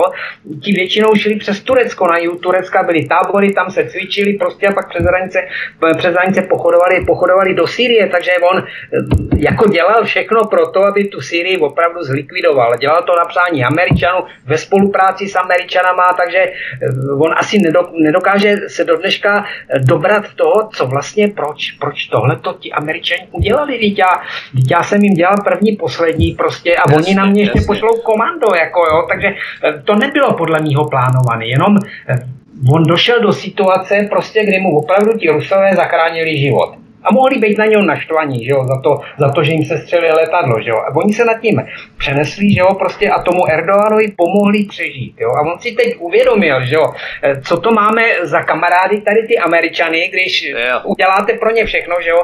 Oni na vás pošlou vražedný komando, že jo, prostě a nakonec mě pomůže eh, země, která má právo být na mě naštvaná kvůli tomu, že jsme jim tady sestřelili letadlo, jo. Takže, takže říkám, naprosto psychologicky eh, to prostě ti američani nezvládli a, a ta situace toho Erdoana vlastně eh, k tomu otočení kormidla jako dovedla. Jo? Ne příprava, ne, že to bylo plánované, tohle to prostě. Najednou tahle ta situace takhle nastala, on si najednou uvědomil, že, že opravdu těm Rusům, když se dohodne, tak tím může důvěřovat. Když to těm no. Američanům ne, prostě. No. To je přesně o to, jak ti Američané uvažují krátkozrace, že oni rádi zapálí ten doutnák, tu jiskru v tom sudu se střelným prachem a teď se dívají, jak se všichni ostatní rvou, jeden s druhým, druhý s třetím.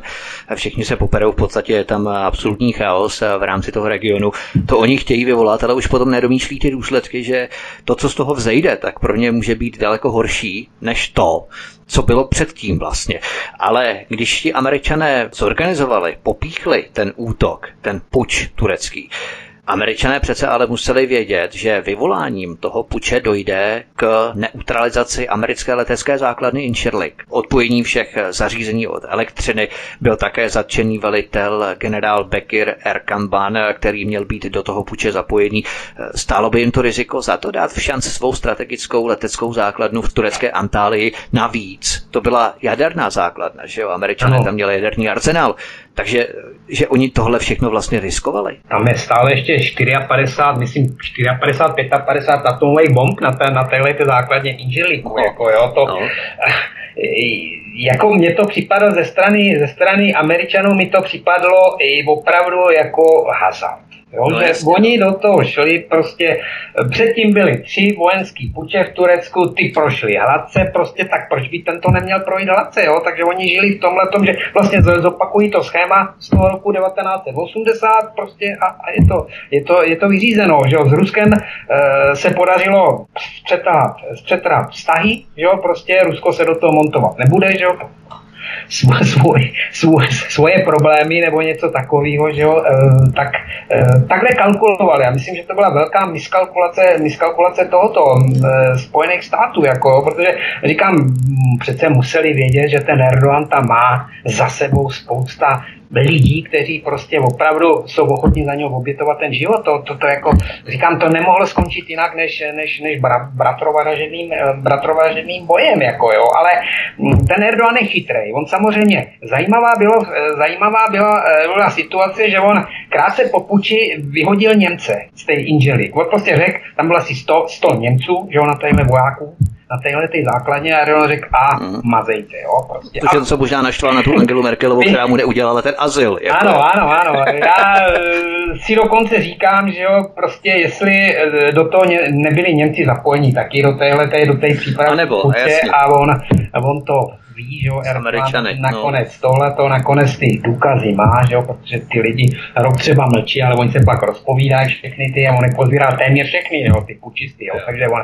no. on má tu mozaiku poskládanou dohromady, že jo, dneska někdo říká, ano, ta Merkelová mu jde na ruku Erdoganovi a, a podobně a tyhle ty věci, ale co když, co když Erdogan má v ruce, v ruce nějaký eh, prostě důkaz o tom, že opravdu ty Němci se do toho aktivně zapojili, do organizování tohoto puče proti Erdoganovi, jo, to já vidím jako jednu, jednu, jednu z možných, z možných no, vysvětlení. No, prostě. Protože Němci by z toho mohli mít i strategický význam, protože se do Evropy staví ropovody a plynovody z Iránu a z Blízkého východu a oni jak staví ten Nord Stream 2, tak uh, tam by protékalo vlastně méně ropy, protože ta Evropa by chtěla ty plynovody a ropovody diverzifikovat a část, velká část by přitékala právě přes Turecko a to vlastně možná Němci měli také své želízko v ohni, protože oni chtějí, aby ty ropovody a plynovody, hlavně tady Nord Stream 2, uh, eh, šly přes ně, že jo, pro zbytek celé Evropy. Ano, ano, tam je velký dodavatel, je vlastně ta kurdská část, Eh, kurdská část Iráku. Že? Tam jsou velký ložiska té ropy, takže eh,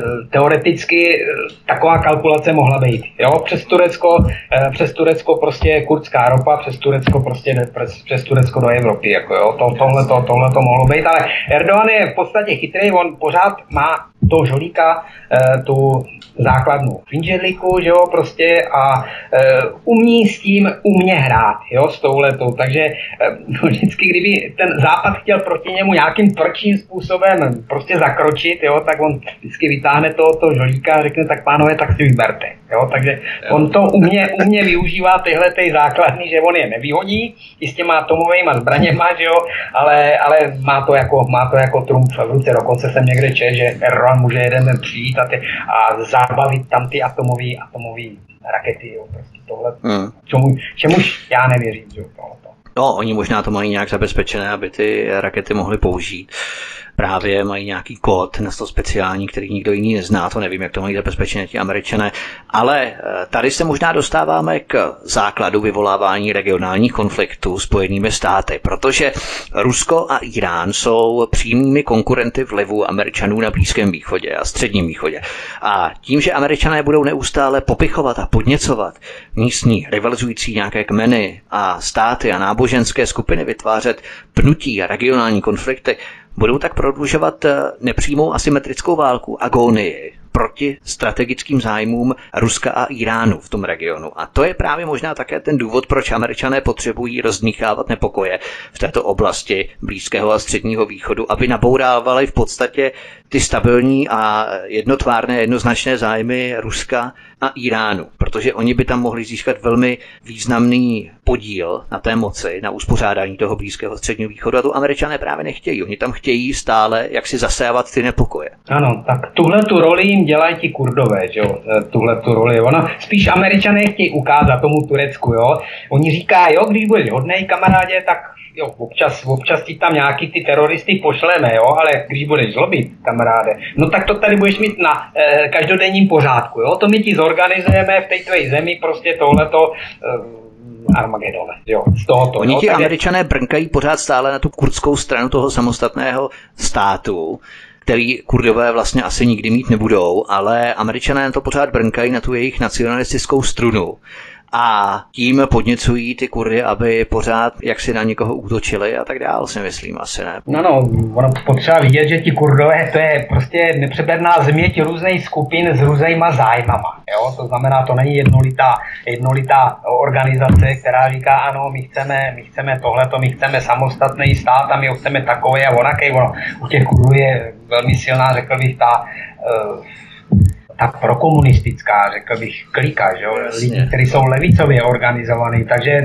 říkám, tam je to změť různých, různých frakcí prostě a a jak ti američani ví, kterou zrovna z toho vytáhnout, jo, z, těch, z, těch, z tohleto, takže to musí být taky velký bolehla vždycky vytáhnout, vždycky vytáhnout tu správnou, ale jako eh, mě překvapuje, že jako kurdové pořád ještě jakoby nepochopili, eh, co se s nima, co se s nima hraje tady, tady za tohleto, za, za hru. Jo. Abychom se v té třetí části našeho rozhovoru posunuli do současné situace, tak eh, když zrekapitulujeme důsledky nezdařeného puče v Turecku, Pokus o převrat byl potlačený po několika hodinách, následovaly rozsáhlé čistky v armádě, v policii, v justici, v médiích a školství. 160 tisíc lidí bylo propuštěno ze zaměstnání z práce anebo postaveno mimo službu. Bylo zatčeno 77 tisíc lidí, včetně občanů členských států Evropské unie.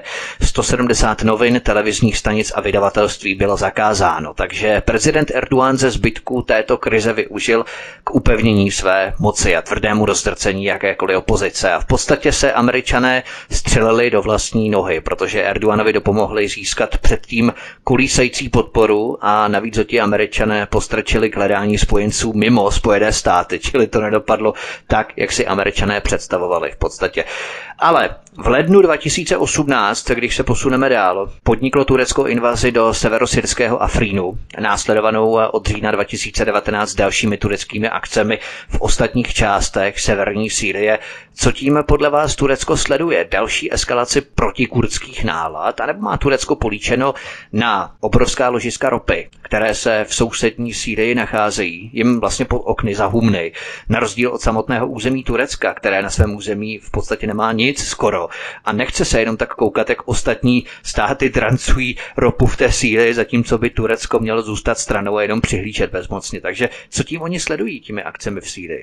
No, tady bohužel v českých médiích proběhla tahle ta informace o útoku Turecka na, na ten Afrin, že jo, prostě, ale neřeklo se to, co tomu předcházelo. E, předcházelo tomu to, že vystoupil americký, nějaký americký prostě představitel politický a řekl, my vys, vyzbrojíme na hranicích Turecka 30 tisíc kurdských ozbrojenců. My je vycvičíme a vyzbrojíme, že jo.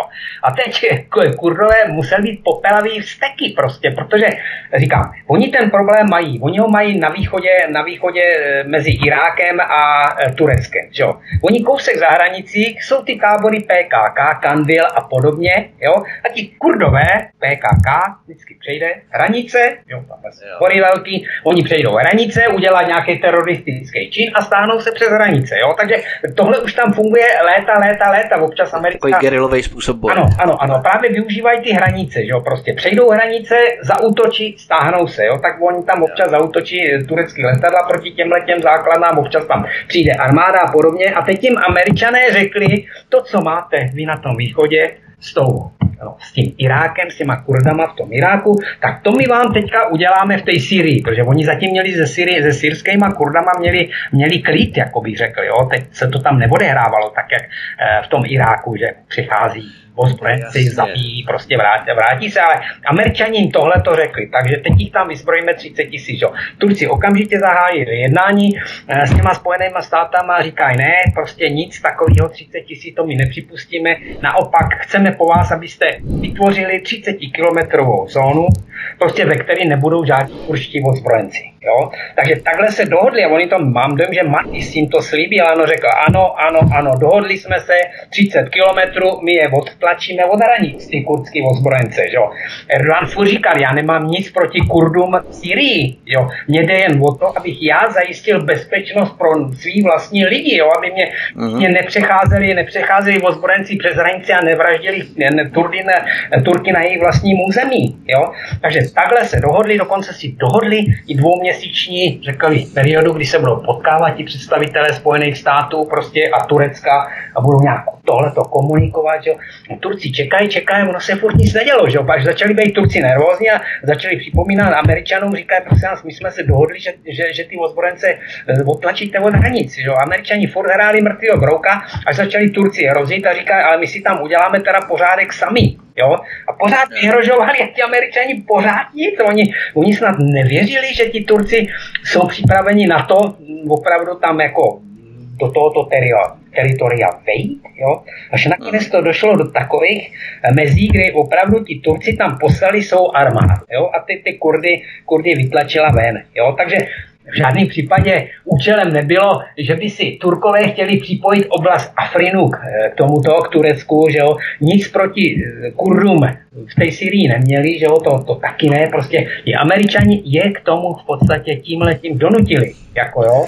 Taky popíchli trošku. Jako. Ano, ano, ano. To znamená, kdyby bývali, kdyby bývali američani splnili to, na čem se dohodli na začátku, jo, že ty kur, kurčí ozbrojenci prostě půjdou 30 km od hraní, tak tomu nedošlo prostě. Takže tam je potřeba, tady je potřeba vyvrátit, vyvrátit tu lež, která, která se tu neustále traduje v tom v těch eh, českých sdělovacích prostředcích o tom, že ten Erdogan chce obsadit celý střední východ prostě a tohle to je kec prostě tohle to, hmm. jo.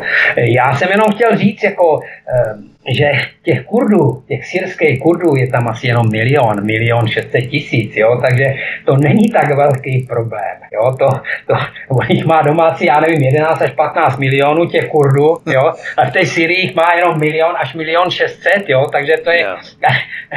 menší problém, podstatně menší, který se, jako řekl bych, nafukuje, nafukuje do nepředstavitelných rozměrů, tenhle ten problém těch, těch sír, sírských, sírských kurdů. Jo. A pak bylo, že on obsadil ten Afrin, že jo, a podobná situace byla v Manbíči.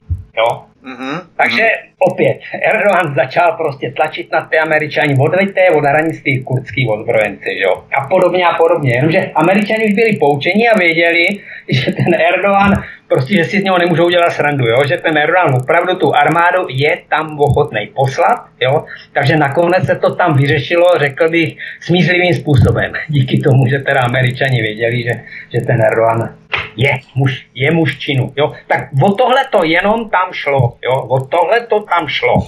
Jo, tak no, vidíte. No, no, kdyby bývalo, kdyby bývalo došlo, američani splnili na začátku, co slíbili, prostě, tak, tak žádný Afrin nechtěl. Rozumím. Možná to je jakoby další mstá za ten nevydařený puč, eh, kterým v podstatě Erdoganovi vracejí to, co jim nevyšlo, tak eh, zkouší se nějakým způsobem aspoň podkopávat kotníky. Ale to je zajímavý tento rozměr. Ten vůbec eh, v českých ani já jsem o tom nevěděl, že v podstatě šlo o tohle, že tam ti američané hráli tak důležitou roli v zajištění bezpečnosti východních a jeho východních hranic Turecka. Nicméně, když se zaměříme na úplnou současnost, na začátku jsem zmínil 1500 let starou budovu Agia Sofia v Istanbulu, která od roku 1934 sloužila jako muzeum, které z něj vytvořil sekulární režim tehdy Mustafy Kemala Atatürka, ale jde o křesťanský chrám, který Turkové přetvořili teď na mešitu.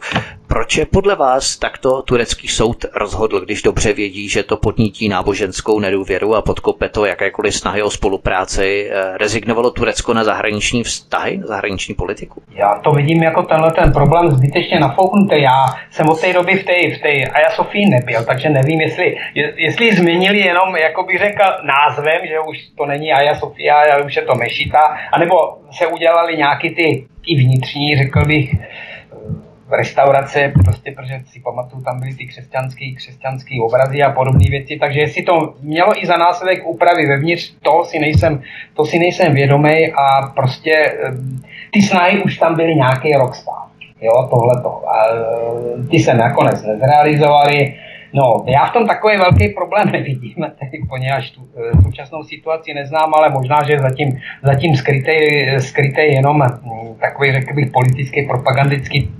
propagandistický tah Erdoána, protože on opravdu ztráty toho Istanbulu on hrozně moc eh, lituje, protože on tam byl kdysi, on tam byl kdysi vlastně tím eh, hlavním, eh, hlavním tím no, starostou jo, tohoto města, jo, takže mu ten Istanbul leží hodně u srdce a on těžko nese, že tam prohrál, že tam ty volby prohrál. Možná, že je to opravdu jenom z jeho stránky takový nějaký politický tah, aby on Istanbul získal, získal sám pro sebe. Jako, jo, no. Rozumím. Ono totiž je pravda, že ta první islámská bohoslužba v Hagie Sofii se konala 24. července tohoto roku 2020. Zúčastnil se jí tehdy právě i sám prezident Recep Tayyip Erdogan. Ale ve stínu tohoto skandálu je další podobný případ chrámu nebo kostela Chura nebo Karia který byl také postavený jako byzantská křesťanská památka. To se taky vrací ke statusu mešity. Jaký trend to podle vás předznamenává v rámci samotné domácí atmosféry Turecka, změnou společenských nálad? Odvrací se Turecko od té moderní sekulární tradice toho režimu Mustafy Kemala Atatürka, kdy Atatürk vlastně rozšířil do Turecka západní kulturu, západní systém vzdělávání, vymítil arabské písmo, v osmanské turečtině zavedl latinku, zakázal náboženské řády a tak dále, tak Turecko dnes je pravým opakem a mění se na teokratickou, ortodoxní, řekněme až eh, salafistickou islámskou společnost. Nevidíte to také tak, že se odvrací od toho odkazu Atatürka Turecko teď? Víte, já jsem celou tu dobu v Turecku žil a vůbec žádný problém s tím islámem jsem tam neviděl. Jo? Nesetkával jsem se, nikdo si nestěžoval z těch lidí, za kterými já jsem chodil, že chodil jsem za právníkama, za vzdělanýma lidma, prostě, ale... Tak když to jsou muslimové, tak proč by si stěžovali, že jo? Nikdo, ale to byli moderní muslimové, řekněme takhle, že jo, který taky neměli eh, zájem na tom, aby se tam nějak utužoval, utužoval ten proces, ale nikdo z nich si, nikdo z nich si nestěžoval, jako bych řekl. Jo? To znamená, že já, já až jsem přišel do Česka, tak jsem najednou, najednou tady vidím ohromný problém, prostě ohromný problém s islámem, s, s islámem v Turecku. Jako, jo? Tak on v každém případě je jo, Erdogan je nábožensky založený člověk, no tak to zdůrazňuje asi řekněme takhle, ti voliči větší část je z téhletej, řekl bych, z toho jeho, je, jeho, jeho prostě náboženského, eh, náboženské skupiny lidí prostě, tak on to tímhletím způsobem používá propagandisticky, ale já si nemyslím, že, že tam hrozí něco, že, že tam hrozí Irán prostě, že, že to, to, to mi připadá bláznivý, on toho zas tak moc neudělal, jo, on vždycky všechno si to nechá, jako bych řekl, eh, posvětit nějakým referendem tureckým, jo, on, velký křik byl o tom, jak on je proti Atatürkovi, že, že platilo, platil zákon, si to bylo dokonce v ústavě, že, že prostě studentka nesmí stoupit na univerzitu se šátkem na hlavě, no tak holky chodili před branou univerzity, si sundali šátek, že jo, prostě a vešli dovnitř, vyšli z univerzity, šátek si nasadili, že jo, to tam platilo od, od Atatürka, jo, tak on jediný, co udělal, tak bylo to, že prostě navrhl a udělal na to, udělal na to referendum, jo, jestli s tím souhlasí, aby ty holky prostě si ten šátek museli sundávat před tou univerzitou, jo, takže národní referendum řeklo ne, prostě ať je, ať je to volný, ať holky můžou, můžou chodit šátkama, šátkama to podle mého bylo takový to nejradikálnější opatření, který eh, on zavedl tenkrát, jo, který on vlastně eh, změnil ty pravidla, co tam byly od Atatürku, ale říkám, on si vždycky všechno nechal posvětit národním referendem. Jo? Takže nikdo mu nemůže vyčítat, jako, že on udělal nějaký takový, řekl bych, jednostranný, jednostranný kroky prostě proti lidu své země a podobně. No, tak já bych... Mě tak třeba napadá, jestli on nezvedá Erdogan tyto náboženské duchovní otázky, protože jemu samotnému popularita zase opět čtyři roky potom puči klesá, to takže velmi dramaticky.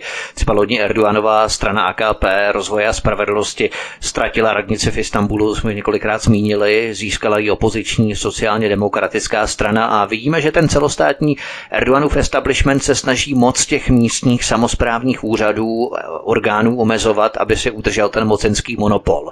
A tyhle religionistické otázky mají zakrýt a zamaskovat pokles eh, Erdoganovy popularity u turecké veřejnosti. Není to tak? Třeba nevidíte to tak? Já to vidím trošku z jiného pohledu. Eh, jako ten úžasný, úžasnou popularitu, kterou ten Erdogan sklidil, zejména kvůli ekonomické, kvůli ekonomickému růstu. On nastoupil do vlády prostě a udělal opatření a okamžitě ta ekonomika začala růst. Jo? Ta vláda předtím skončila na to, že se jim ta ekonomika ro, eh, rozesypala. Jo? On ji dal opravdu dokupy a měli zázračný, zázračný ekonomický růsty, jako jo, ta, eh, ten stát. Takže hodně lidí říkalo, no mně se ten Erdogan moc ale on tu ekonomiku opravdu umí, prostě tohleto. Takže ta jeho popularita byla hodně založená na tom, že on dosáhl ekonomických, ekonomických dobrých ekonomických výsledků. Jo? A teď už to Turecko v takových ekonomických výsledcích není, že jo, prostě, no. protože jsou různé ty sankce a podobné a tyhle ty věci, takže um, ta ekonomika tam klesá a to je, řekl bych, důvod, proč eh, on nějakým způsobem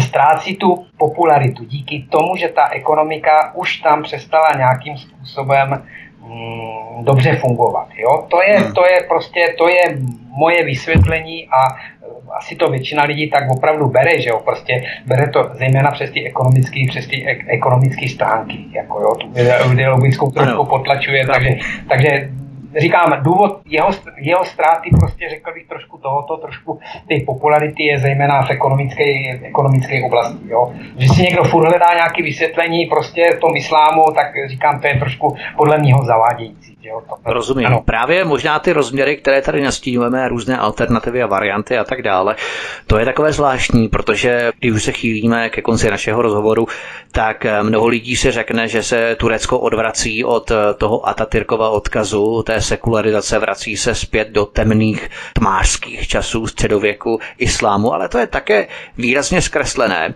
protože v Turecku jsou rychlovlaky, které překonávají vzdálenosti, obrovské vzdálenosti, obrovskou rychlostí. Erdogan postavil gigantické letiště, které bylo lodně otevřené v Istanbulu. On chce prokopat třeba nový kanál spojující Černé moře s mořem Marmanským, aby ta bosporská úžina nebyla tím škrtícím hrdlem strategickým. Že jo?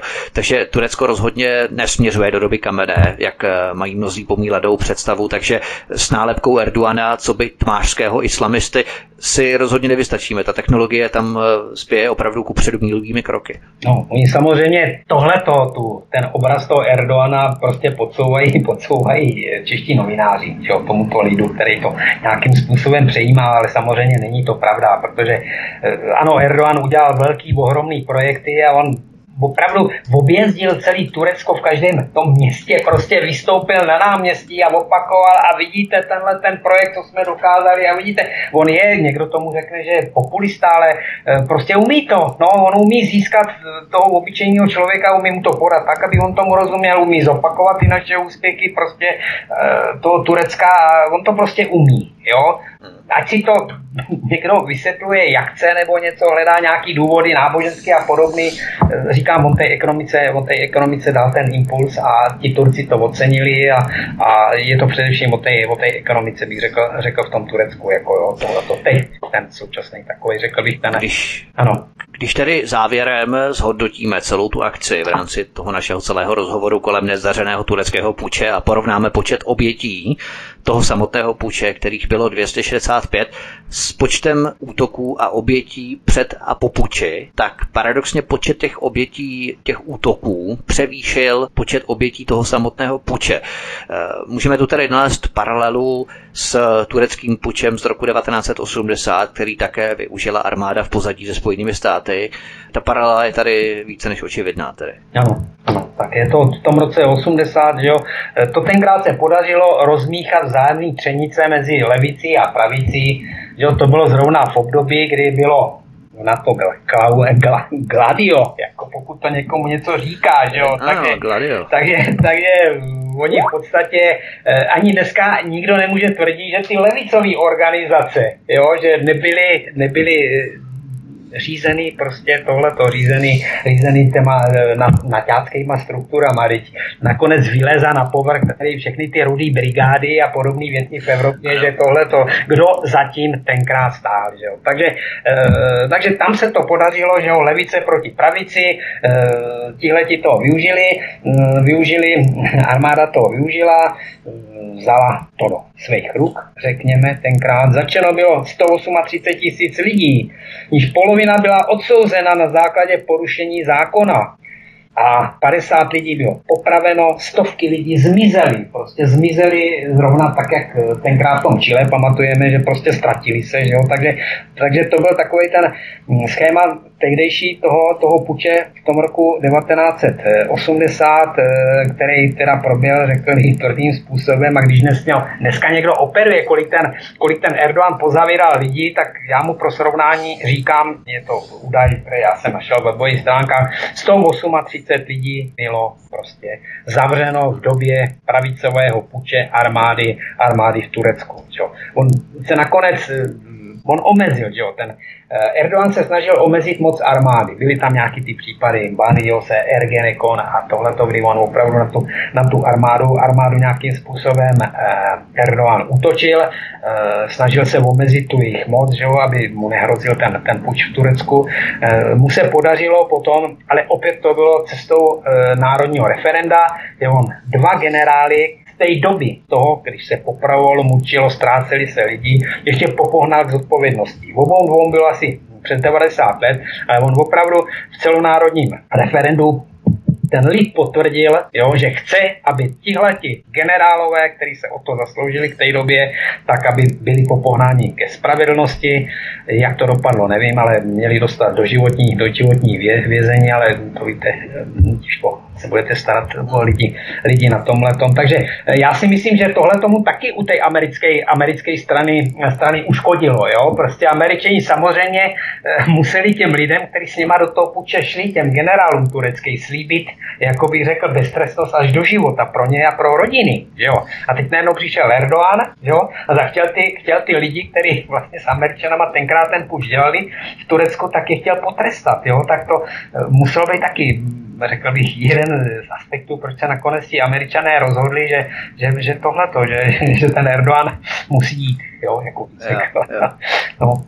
Mým hostem byl Miroslav Kelnár, který pět let strávil na zahraniční kanceláři Czech Trade Istanbul. Od září 2011 nastoupil do funkce ředitele zahraniční kanceláře Vítkovice Power Engineering v Ankaře. V Turecku přebýval, pobýval 18 let. Povídali jsme si o nezdařeném pokusu o turecký půjč 15. července 2016. Milí posluchači, my doufáme, že se vám dnešní rozhovor líbil, že vám Miroslav Kellner rozšířil obzory stejně tak jako mě o mnoho aspektů, o kterých jsme třeba doteď neměli ani tušení. Pane Kellnere, moc vám děkuji za velmi podnětné vyprávění, inspirativní a budu se těšit u mikrofonu svobodného vysílače někde příště. Já se loučím posluchači a doufám, že se jim tento, tento pořad, pořad líbil. Že jo? Já jsem jim nalil informace, které jsem sám zažil, které jsou samozřejmě úplně něco jiného, jak co slyší dneska z toho mainstreamu, jo, tak... Přesně tak, to není to přefiltrované přes média, ale v ano, podstatě ano, opravdu... Ano, jsou to osobní, osobní zážitky. Osobní zážitky, zážitky ty jsou úplně lepší. Názory vždycky. a podobně, takže doufám, že, hmm. že to nespůsobilo u někoho nějaký šok, šok spravedlivý. někdo nedostal nějaký šok z toho, že se konečně po čtyřech letech do, dozvěděl pravdu, jak to tenkrát, jak to tenkrát s tím pučem bylo v Turecku. Tento i ostatní pořady si, milí posluchači, stáhněte buď na našem mateřském webu svobodného vysílače, nebo raději zavítejte na YouTubeový kanál youtube.com lomeno lomeno radio sv studio tapin radio a pokud tady kliknete na pravé horní tlačítko, červené tlačítko umístěné pravé horní části obrazovky s nápisem odebírat, tak eh, si tím způsobíte nejen možná šok, ale i další přísun pořadů, eh, které pro vás chystáme na svobodném vysílači a na které se můžete těšit s dalšími exkluzivními a zajímavými hosty na různá témata. Máme po volbách volbách, takže budeme rádi, když budeme moci probírat konečně ta apolitická témata, na která jsem se během těch voleb už dlouho, dlouho těšil. Všichni si oddychneme a máme tedy čas probírat informace i z jiného ranku.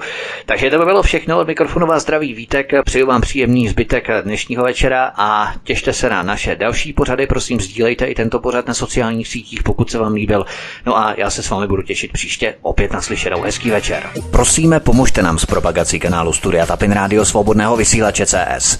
Pokud se vám tento nebo jiné pořady na tomto kanále líbí, klikněte na vaší obrazovce na tlačítko s nápisem Sdílet a vyberte sociální síť, na kterou pořád sdílíte. Jde o pouhých pár desítek sekund vašeho času. Děkujeme.